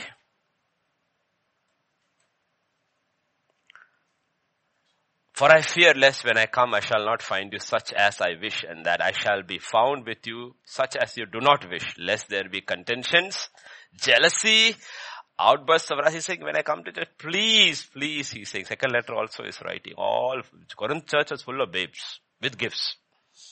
Babes with gifts is like, it's like um, boys with toys. He says, when I come over there, come over there. Have you seen boys with toys playing? It's like one has a truck, one has a car, one has a car. Everybody makes sound. The other fellow. That is Corinthian church. My gift, my gift. I have a word of knowledge. Prophecy, prophecy, prophecy, prophecy. Wisdom, wisdom, wisdom. Healing, healing, healing. Everybody wants to be number one there. And he says, boy, he's saying this church. Okay. So that's where it is. Philippians chapter 1 and verse 15.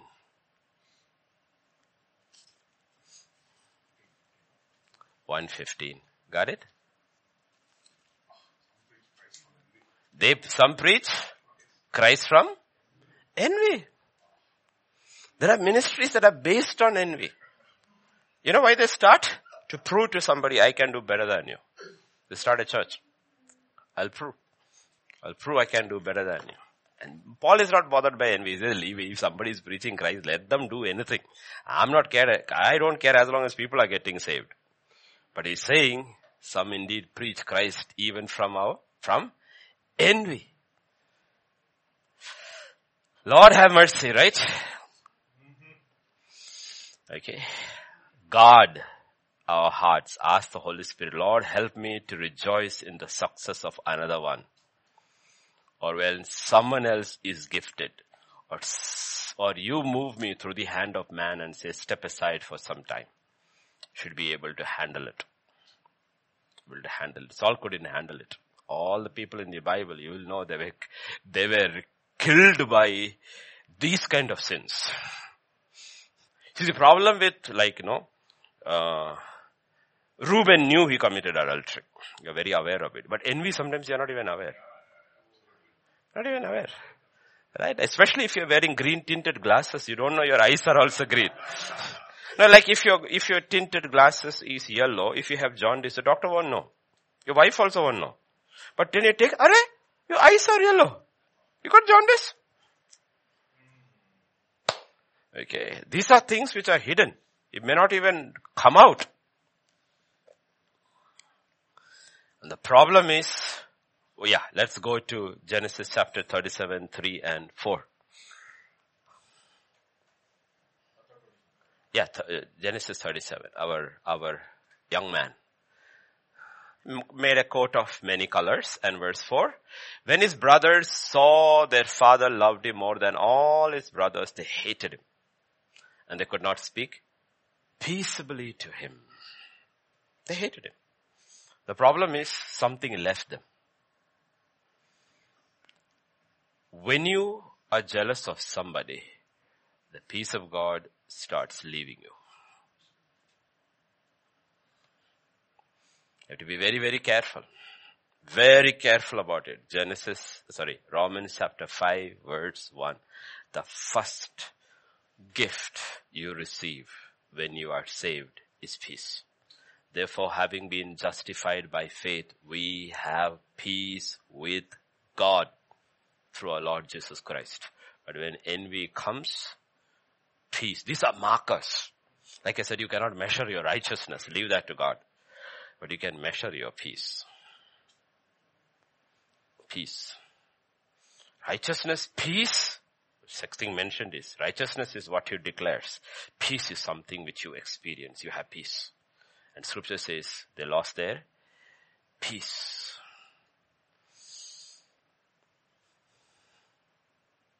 Joy is actually an outpouring of the peace that is within. Joseph was sinned against continuously in his life, but he always guarded his peace. He never lost his peace. People were sinning against him, but he was not losing his peace. Therefore, there was also no hatred in his heart. If you turn to Hebrews chapter 12 and verse 14, pursue peace with all people. Peace, holiness with God, which, which, without which no one will see the, when envy comes in and peace leaves, you're not able to see God working in your situations. You're not able to see. The eyes get clouded. You will not see God. You're not able to perceive holiness with God because you're not able to pursue peace with God, with, with man. Peace is gone. Envy has replaced it And you are not able to pursue holiness or you are not able to experience, even if God is right there in your life working out things for you, you are not able to see, you are not able to appreciate, you are not able to praise, you are not able to do anything because envy has clouded your eyes. Okay. That's one of the reasons you need to understand why God says certain things, though nothing may be happening to that person. It is not for that person, it's for you. Pray for your enemies. Bless them, don't curse them. Why does he say? He says to guard your heart from envy and hatred and murder. Your heart. Your heart. He says, I'm not worried about your enemy. I'm worried about you. You are my child. I'm worried about you. I need to speak to you. I need to move you from step to step to step to step to step. So guard your heart. How do you guard your heart? Pray for your enemies. Put them first in your list. Pray for them. God wants to protect our hearts because that's where He stays. God is a God who is so humble, so loving, so kind. Or hamare hriday mein virajman hai, we will say in Hindi. How can He sit in that heart which is full of envy? That's the devil's throne. That's not God's throne.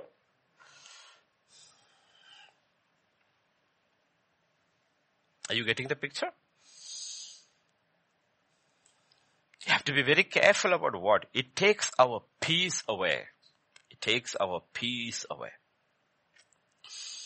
Genesis 42 and verse 21.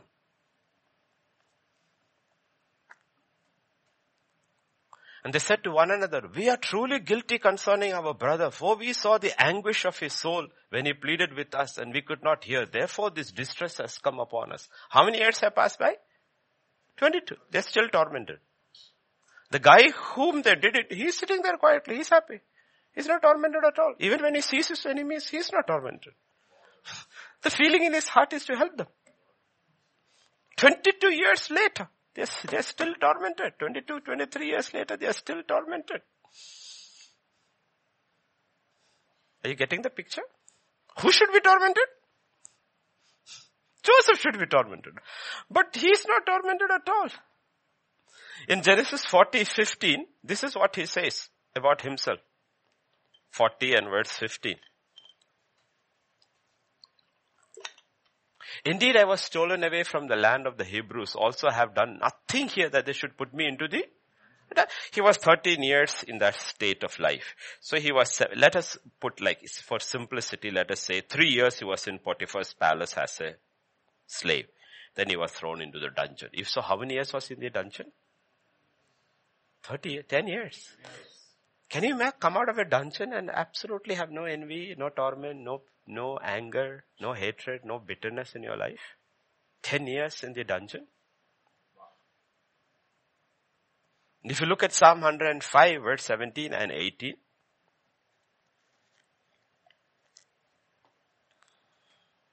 He sent a man before them, Joseph, who was sold as a slave.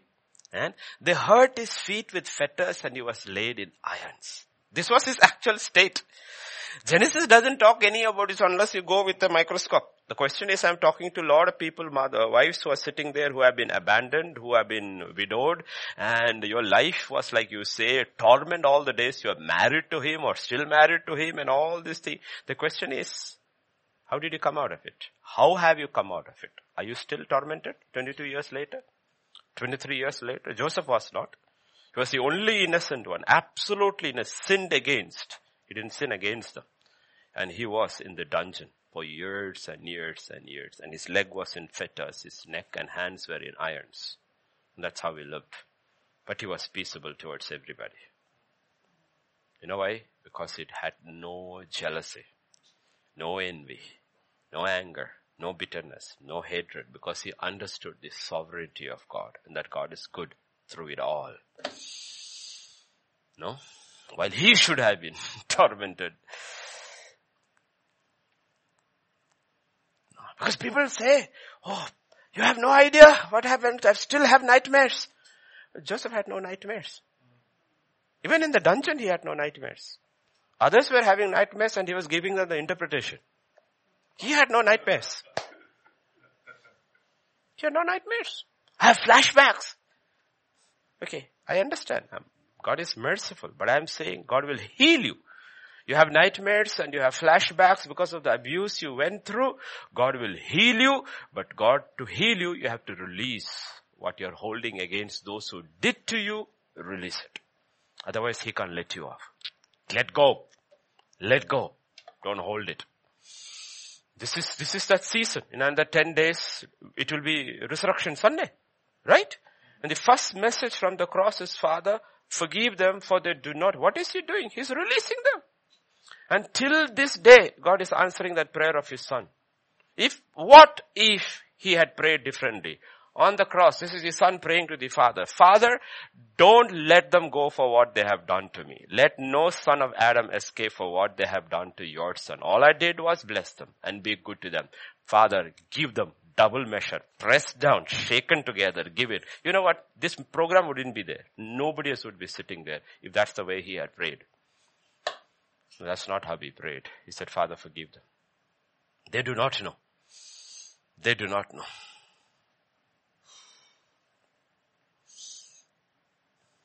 That's peace. Everything Jesus did. Everything Jesus did. Because he had peace with God. Peace with man. And you see these guys are tormented. Tormented. They are tormented. That's what happens because Jesus said, you know what? I will save you. You leave yourself clean, not fill it with my kindness, my mercy. Ask my, your, the Holy Spirit to fill you with these things and work it out. The other fellow will come out with other ones wicked. He had only jealousy in the beginning. It became hatred. It became bitterness. It became murder. Finally it became suicide. More and more wicked ones are coming in because you didn't deal with it. You're tormented. Know, tormented. Joseph loves his father, he loves his brothers. The Bible says in 1 John, there is no torment in love. But in fear, there is torment. Look at Saul. First Samuel chapter 18. These are the products. Okay, he's envious. He's sitting on the throne with a spear. Angry. 1812. We saw the other part, right? David goes out, comes back. Now Saul was afraid. Saul was? What are you afraid of this boy?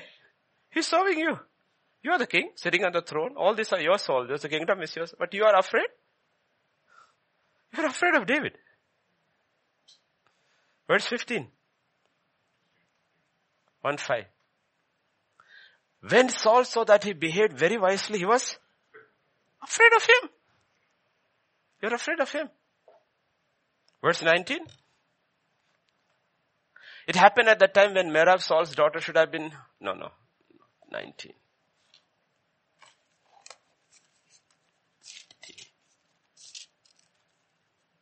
You will see, he, he's just fear, huh? 20? 29. Saul was still more afraid of David. Scripture never says David became Saul's enemy. Scripture says Saul became David's enemy continually. Because of fear. And the fear came because of hatred. And hatred came because of envy. Well, Saul, David is the most loyal guy in his entire army.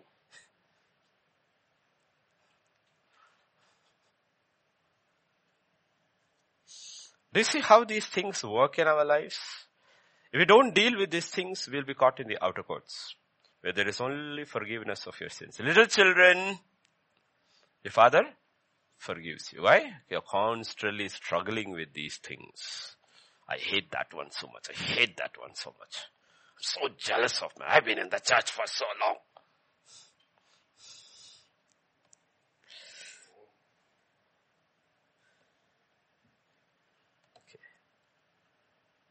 And because he retained his peace through it all, it didn't matter what situation he was put in, he excelled in it all. He excelled in it all. To have a skill in a work is one thing. But to have peace in your work is anything else. A lot of people do not excel in their workplace or even if they excel and they come back home, they don't have peace is because they don't have peace. They have a gift, but they don't have peace. If it is more than your gift, you should have peace at your workplace and you should have peace when you come back. And it didn't matter where you put Joseph. He excelled and he had peace he had peace. And that is something supernaturally given by God. But to receive it, that's why in the Lord's Prayer only one condition is put for one of the requests. Father, forgive us our debts as we forgive. Full heart se, pura dil se. Pura dil se. Okay, because it's an internal condition. Genesis chapter 40, verse 6 and 7. Because he had peace, he could see everything and everybody differently.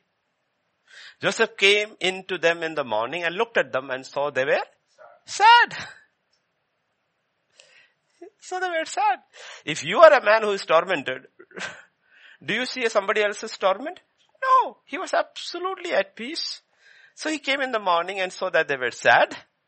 And he asked the Pharaoh's officers who were with him in the custody of his Lord's house and said, why do you look so sad today?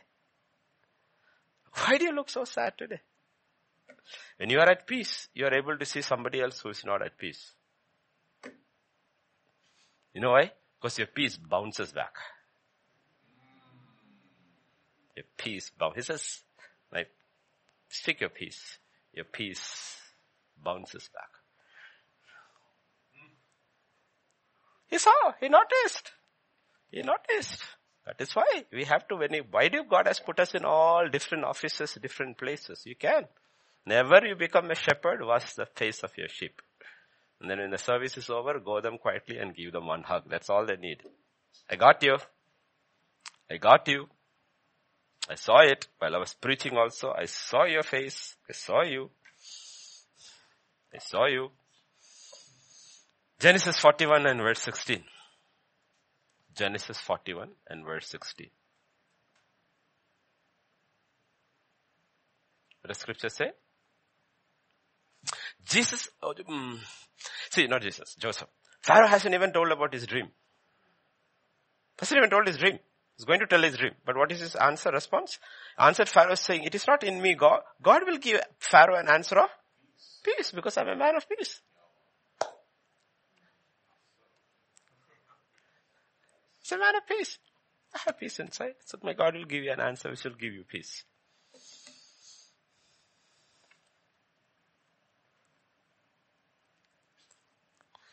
That's why these things, whether it is pestilence, famine, quarantine, COVID-19, whatever is causing fear, don't let it take your peace. Retain your peace because there is torment in fear. That's why when we began, we began straight with death. End of everything is death. If you're prepared for death, nothing can harm you. There is only one who is the Lord of death. The key of death and hate is in my hand. So if you have peace with him, you don't have to worry, worry about COVID-19. These are things you have to, you have, you know it in theological terms, but you have to hear it in faith in your spirit for it, for it to become real. Like, you know, I, as a father, got these children, five children, who are technically not walking with the Lord. So you always, your worry is there if something happens. Okay. So one of the days God told me, tell me, do you love your children more or I love your children more? You have to hear like that to get the answer. Because theologically it is somewhere like a fog in your head. Then it becomes very clear. And you know the answer. He loves my children more than I do. So if anything happens to in whose hands are they? Your hands. So, so just move on and do what I call you to do. Don't worry about them. Leave it to me. Because if you are a parent, what is your worry about? Children. Children. Can you trust God with your children? Okay. Because if that's what God says, cast your burdens at my feet. Cast it all. Because we need peace in our situations. If it's not our own death, it will be the death of somebody who is very close to us. Right?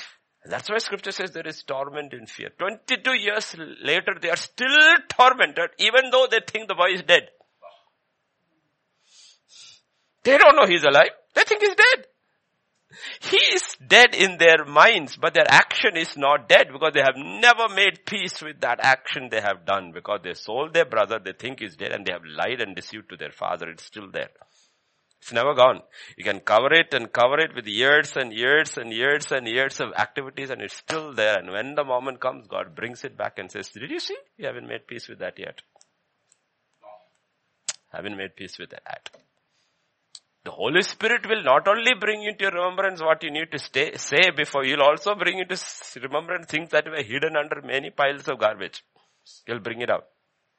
Remember that old fairy tale when the king and the queen and they have this one son, the prince, and they have to get him married and they said it has to be a true princess. True princess. Only a true girl princess can marry. Because he's such a famous prince, so many girls come and the queen has a one way to find if a true princess. She has this bedroom and that girl has to come and stay the night there, sleep there and leave in the next morning. So these, these are these 20 mattresses made of down. Soft feather of this thing. No, soft mattresses, down feather of this thing. At the bottom of it, she's put in a small stone or something over there. Every girl will come from all over the kings and their daughters and rich men lords. They all come, sleep and go. One night when it's very raining, one girl comes and says, I also have come. He says, come, come, come, change your clothes and dinner and go to sleep. And then in the morning, when she asked the girl, did you sleep? She said, I couldn't sleep at all. I was turning and tossing. Why? There was something poking me in my back when I was trying to sleep. That thing was 20 mattresses down. And the mother said, this is a girl who should marry. Basically, the story behind the story, the teaching behind the story is your conscience would be so sensitive to become the bride of the prince. That is the bride of Jesus Christ. These are fairy tales we all studied without realizing through it all scripture was being taught, values were being taught, the kind of bride the church Christ would choose.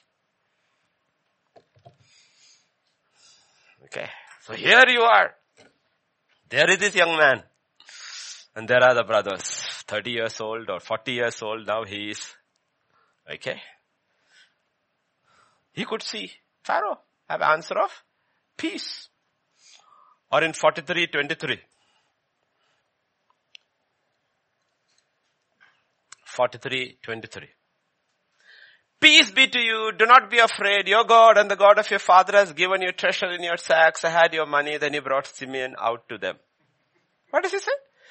Whether it is to the, in the prison, whether it is before the Pharaoh, whether it is own brothers, he's always a man of peace. He's a man of peace. You see? He opens his mouth, it's always peace. He has peace because he has peace inside. That's what the Bible is talking about. Torment on the other hand, let's look at that verse. First John, 1 John chapter 4 verse 18. 1 John chapter 4 verse. There is no fear in love. But perfect love casts out fear because fear always involves torment. Okay. Did you see? Every time David does something good for him, he's afraid. Because he's tormented. He's so tormented. Tormented. When something good happens to somebody else, are you tormented? Are you afraid? That's what God is asking. Because there is torment in hell. The rich man was tormented You know what torment is? Let's turn to that. Luke chapter 16 verse 23.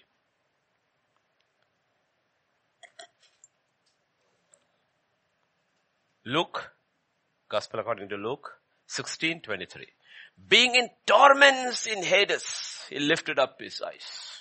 Okay, let me put it across. This is, okay, I don't know if somebody else has said it before. I don't. I've never heard. I'm telling you.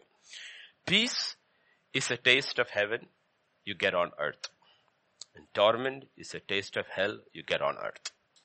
Peace is a taste of heaven you get on earth because he's a God of peace. Ultimately, everything will be reconciled and the reign of peace, righteousness and peace and joy unlimited.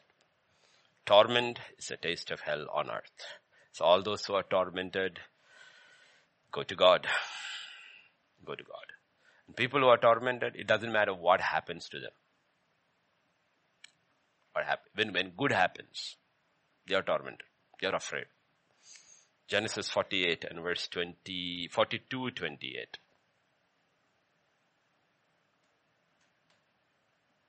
Got it? They're going back. One of the donkeys must have said, Wah! it was hungry. They said, okay, let us get some feed and give it to the donkey. They opened the mouth of the sack. What is there? Money. Should be happy, right? Boy, lottery mil gaya. That's not what it says. He said to his brothers, my money has been restored. There it is in my sack. And then their hearts failed them. And they were afraid saying to one another, what is that God has done to us? You know why? He sold your brother for money. Sold your brother for money. That's why Judas will go and throw his money there and go hang himself. Money should have made him happy. It was tormenting him because he knew that blood was innocent. It's innocent. He should have been happy. See, none of them are imagining that, uh, like, no, oh, thank God, God bless. What a wonderful thing. We got our money back. Oh, they are tormented. They are afraid. They are scared.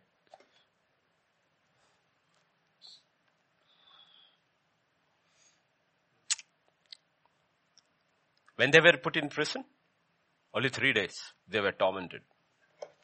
Joseph was a slave and a prisoner for 13 years and he was never tormented. Because the work of Christ produces more and more and more and more peace in our lives.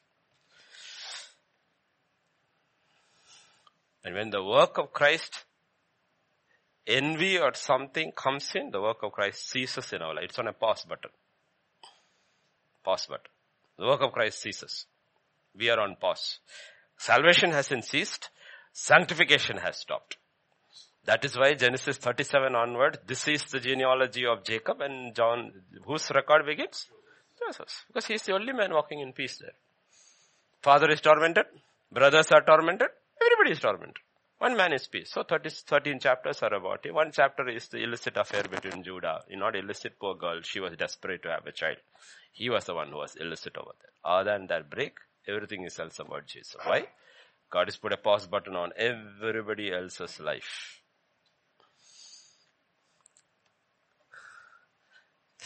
Are you getting it? Funny thing, no? Uh, Genesis, okay, it's okay, where it says the famine was very severe in all the lands. Very severe in the all. Okay, 41, 57.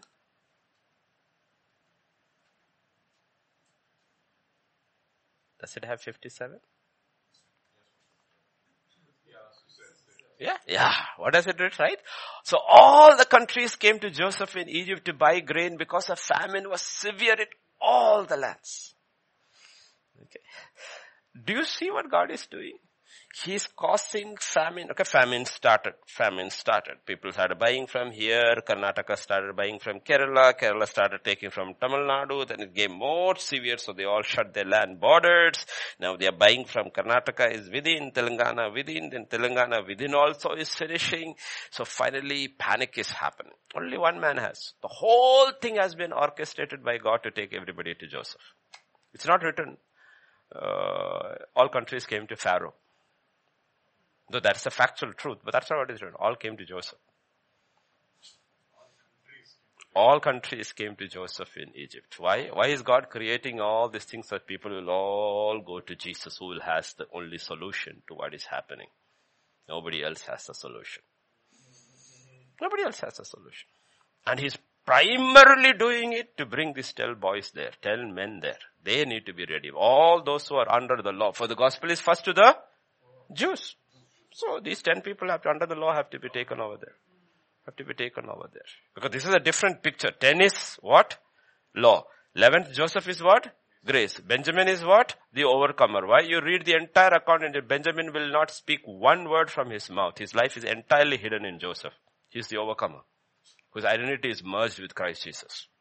And when you see him sitting there in order, he has five times more because he's the recipient of God's grace through Joseph. He doesn't have to say anything because Joseph speaks for him. Okay. So pictures are there all in Genesis and we have to look at those pictures and learn, Lord, where am I? How am I handling this boss you gave me? It's for me too. So there are serious issues in, of life. And people are more worried about what is happening with the coronavirus. This is a clash of kingdoms. The kingdom of God is so close. And all of creation is groaning for the sons of God to be revealed.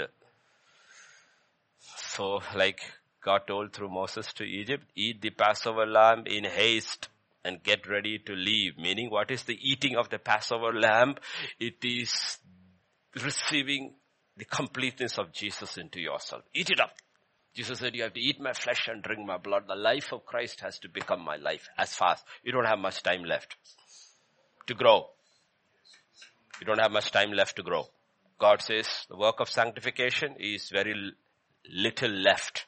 For the sake of the elect, I shall shorten those days. That means when you shorten the days, meaning we don't have much time left.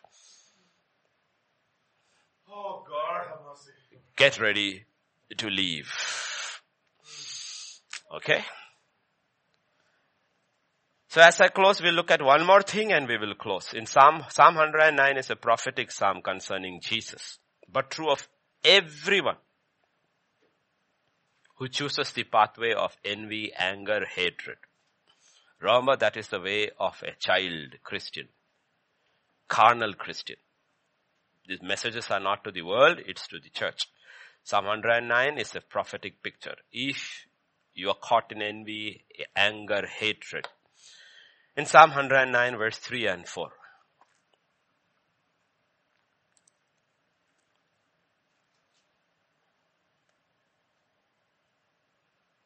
They have surrounded me with words of hatred and fought against me without a cause. In return for my love, they are my accusers, but I give myself to. You could say that about Joseph or every saint surrounded by enemies, did no harm, but he says, what I will do, I will not defend myself. I will go into my closet and I will pray. I will pray. And if those people don't change, what happens? In gospel according to, epistle according to John, mm, chapter 2 verse 1, what does John say? We'll have to come back to Psalm 109, okay? What does he say? Little children, these things I write to you so that you may not sin. If anyone sins, you have who? An advocate with the Father, Jesus Christ the righteous. On the other hand, you're full of hatred and you surround the innocent and you don't come out of it, you don't grow out of it. Psalm 109 verse 6 says, I will pray. And what does God do? Set a wicked man over him. Let an accuser stand at his right hand. You don't have Jesus the advocate at your right hand. You have Satan at your right hand. The accuser of the brethren is at your right hand. And a wicked man over you. He's a wicked man. God gives you over into the hands of the tormentors. He's over you and he's the one on your right hand, not the advocate. Different advocate you get. Verse 7. When he is judged, let him be found guilty. And even your prayer becomes sin. Your prayer becomes sin. You're not praying for sin. Your prayer itself becomes sin. Satan at your right hand side. A wicked man has been, the devil has been put over you. Your prayer is sin. And verse 8. Let his days be few. Let another take his office. Your ministry is taken away and given to another. Okay.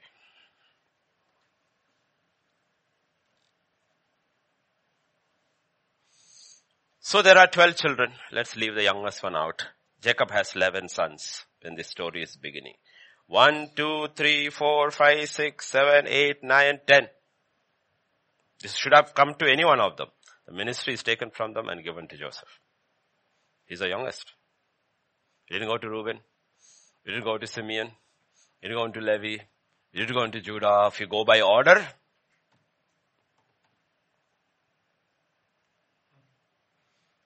okay.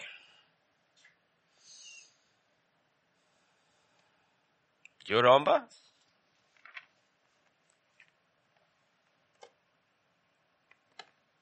First Samuel 17 verse 28.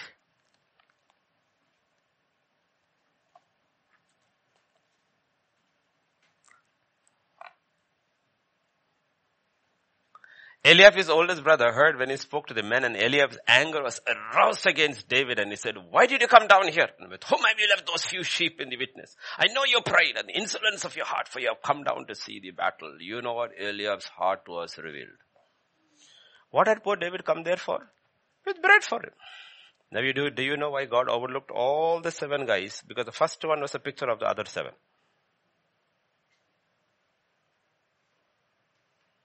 First one was a picture of the other seven. And Samuel was getting confused.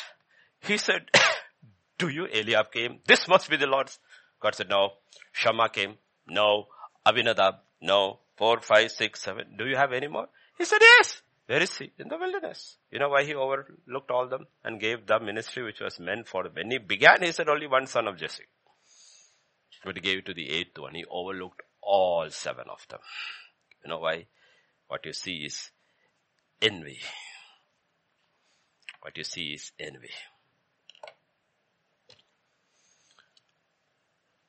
So this night, our 14th night, like I said, if you go to John chapter 14 and verse 27,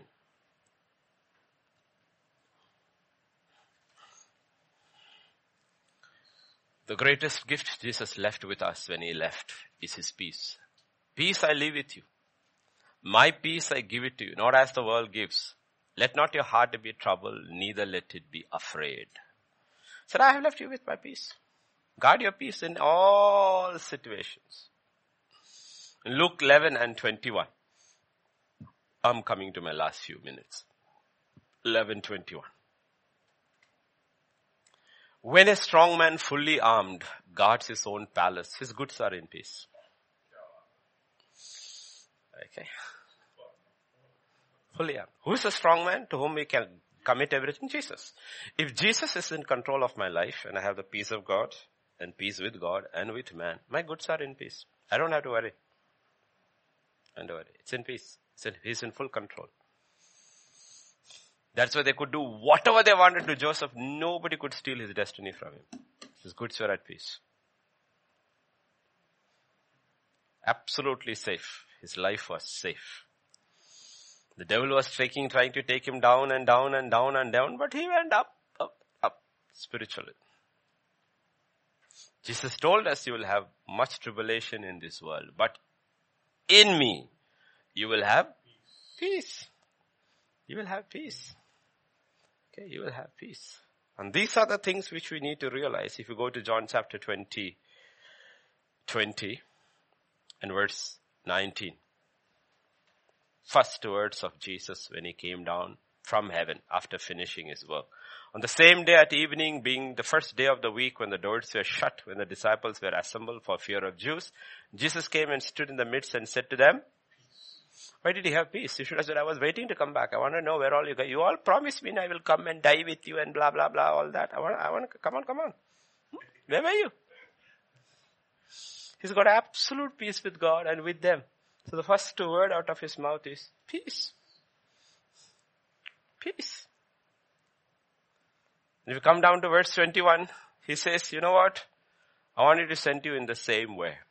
Jesus said to them again, peace to you as the Father has sent me, I also sent you. How did he send us out? In peace. In peace. And one lesson we learned from Joseph as a big picture of how Jesus walked on earth, you know, is peace. Eight days later, Thomas did not believe. Eight days later when he comes, again the first word he says is peace. Peace, because it's an important marker in our lives. God has locked all the families together. Wives cannot complain now, husbands don't spend time with me. Parents can complain, children don't spend time with us. Everybody has been locked in together. Do you know in many churches in US has opened counseling lines because husbands and wives have started spending time together? Really? Special lines are open for counseling because now they are fighting because they have never been together. The world had taken their time. And God is giving Christian homes, make peace. Make peace. I'm coming. Husbands and wives, make peace. Parents and children, make peace. Time to make peace. Because one thing when Jesus comes, what you need is peace. You will all land up before, we'll all land up before Joseph's chair in the hour, hour of famine. And what happened? Ten of them did not have peace. Benjamin was sitting there quietly and eating nicely. Why? He had peace. He never sinned against Joseph. Never sinned against Joseph. So he had peace. Others were all scared to go back. This thing. Benjamin had no problem. When his father said take, he didn't say anything. He was not afraid to go. And he sat there. He had no, no fear of Joseph.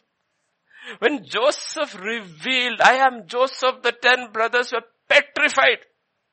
They were afraid. Not Benjamin. Benjamin was not afraid. He had nothing to be afraid of because he had peace with God. Peace with God. You know? And that's what God is talking about. During this season, this is not entertainment time. This is very serious business God is telling us. Make peace. Make peace with people you And this is not an emotional thing. Ask God to show you. Don't make stupid um, outer court peace. With people you shouldn't make peace. Give them time to repent to come because like you have to be wise like the father. You know, sometimes people hear a message like that and they jump and go. No, let God speak to you. God speak to you because with some people you step forward. You go to God and says, Lord, I hold nothing against that person. I am free and leave it at that. Because sometimes you jump ahead, you block their restoration. You block their restoration. So this is not an emotional thing. But the problem with outer courts people is that everything they read with emotions first. And they goof it up. Goof it up. Absolutely goof it up. You have to be very, very, very, very, very, very clear about it. These are things of the spirit. The spiritual man judges all things. So let the Holy Spirit judge your things and let Him tell you how to do it, who to do it, when to do it. When He does it, you can remember the power of God is working not only in you, in them too, because there will be redemption that take place. But even if redemption doesn't take place on that side, still you need to realize. Otherwise it will not go. You can live under Joseph. You can eat. He have his protection. Your flocks can grow. You can prosper. But the minute Jacob dies, they all come. They're still afraid. Please, please don't kill. They think it is Jacob that is holding. Holding them back. That is why Jesus told his disciples, if you have seen me, you have seen my father. He says, Jacob and I are the same. Our heart is the same. We both love you the same way. Jacob, Joseph is a picture of Jesus over there. It's as if, no, the Father is not there, Jesus will kill us. Jesus is saying, I and the Father are the same. Our heart is the same. So these pictures get it together and work these things together. Otherwise, what will happen? We will waste this period God has given us. It's the most, for a believer, this is one of the most beautiful times God has given us. Absolutely beautiful time God has given. Stay together, spend time with God, spend time with your family, make peace, and when you come out, you will come out as a very peaceful family. Peaceful families and peaceful individuals whenever the block is over and we gather in church. It should be a different experience because people have come in peace and the God, the Bible says, the God of peace shall crush Satan under your feet. It doesn't say the God of power, the God of might, the God of strength. He says no. Satan wants to rule over you and you give him this doorway through envy, jealousy, fear, all hatred, all bitterness, everything. Instead, throw all that out. When peace comes in, the God of peace will crush Satan under your feet. That is why the gospel is a gospel of feet. The sandal is there because when peace comes in, Satan is under your feet. So when you look at those names, you have to understand what, and even people whom I am talking to in other countries, you may have gone through unbelievable abuse and truly wicked, evil men and women were you involved in your abuse. I'm talking to all those who came out of the circle. Right now I'm speaking to all who came out of the circle. The masters are evil men. Evil men. They join hand in hand with the demonic and they were demon possessed and the kind of things they did to you is unbelievable. Even Joseph did not go through that. But let go. Forgive them. Let go. Because you need peace. You need peace and pray for them and I don't know their names and all that. I don't want to know their names too. I don't want to know, but I know how they function. They have drug, dragged you into the dungeons countless times and made, tortured you so that they, you would obey every whim and command of theirs. You are used like a chattel. I know what happens. I have never been there, never been part of the circle, but God in His mercy has shown me all the stuff that happens over there. And many of you have come out. But let go. Let go. You need peace with God. You need peace. Let go. Forget them. Let go. God will deal with them. And you need to know many, many, many, many masters have come out. They have come out. You also have to ask forgiveness from God and ask forgiveness from others if you can. It's better to die peacefully. So it's to you I am speaking. All the others, make peace with each other and live in peace. Shall we pray? Father, this evening we just come to you. We just want to thank you, Father. Thank you, thank you, thank you, Lord. You are the God of peace. And that peace was possible only through Jesus. And Joseph was a type of Jesus in the old covenant. Innocent, sold, imprisoned for no guilt. Yet he came alive and prospered, but you died. You died for our sins. You died. You paid the price. Joseph could have never paid the price for our sins. No one could have. Only you could have. So Father, now I pray for every one of your children in their homes, wherever they are. I pray, Spirit of God, you would bring to their remembrance the things they need to let go of. You are not somebody who heals your bride lightly. You don't do that.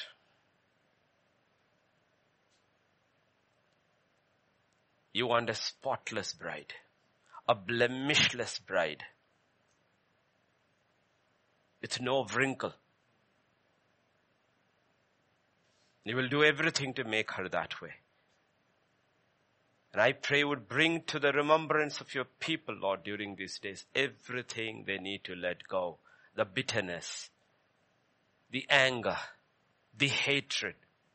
Because the day of judgment is very close.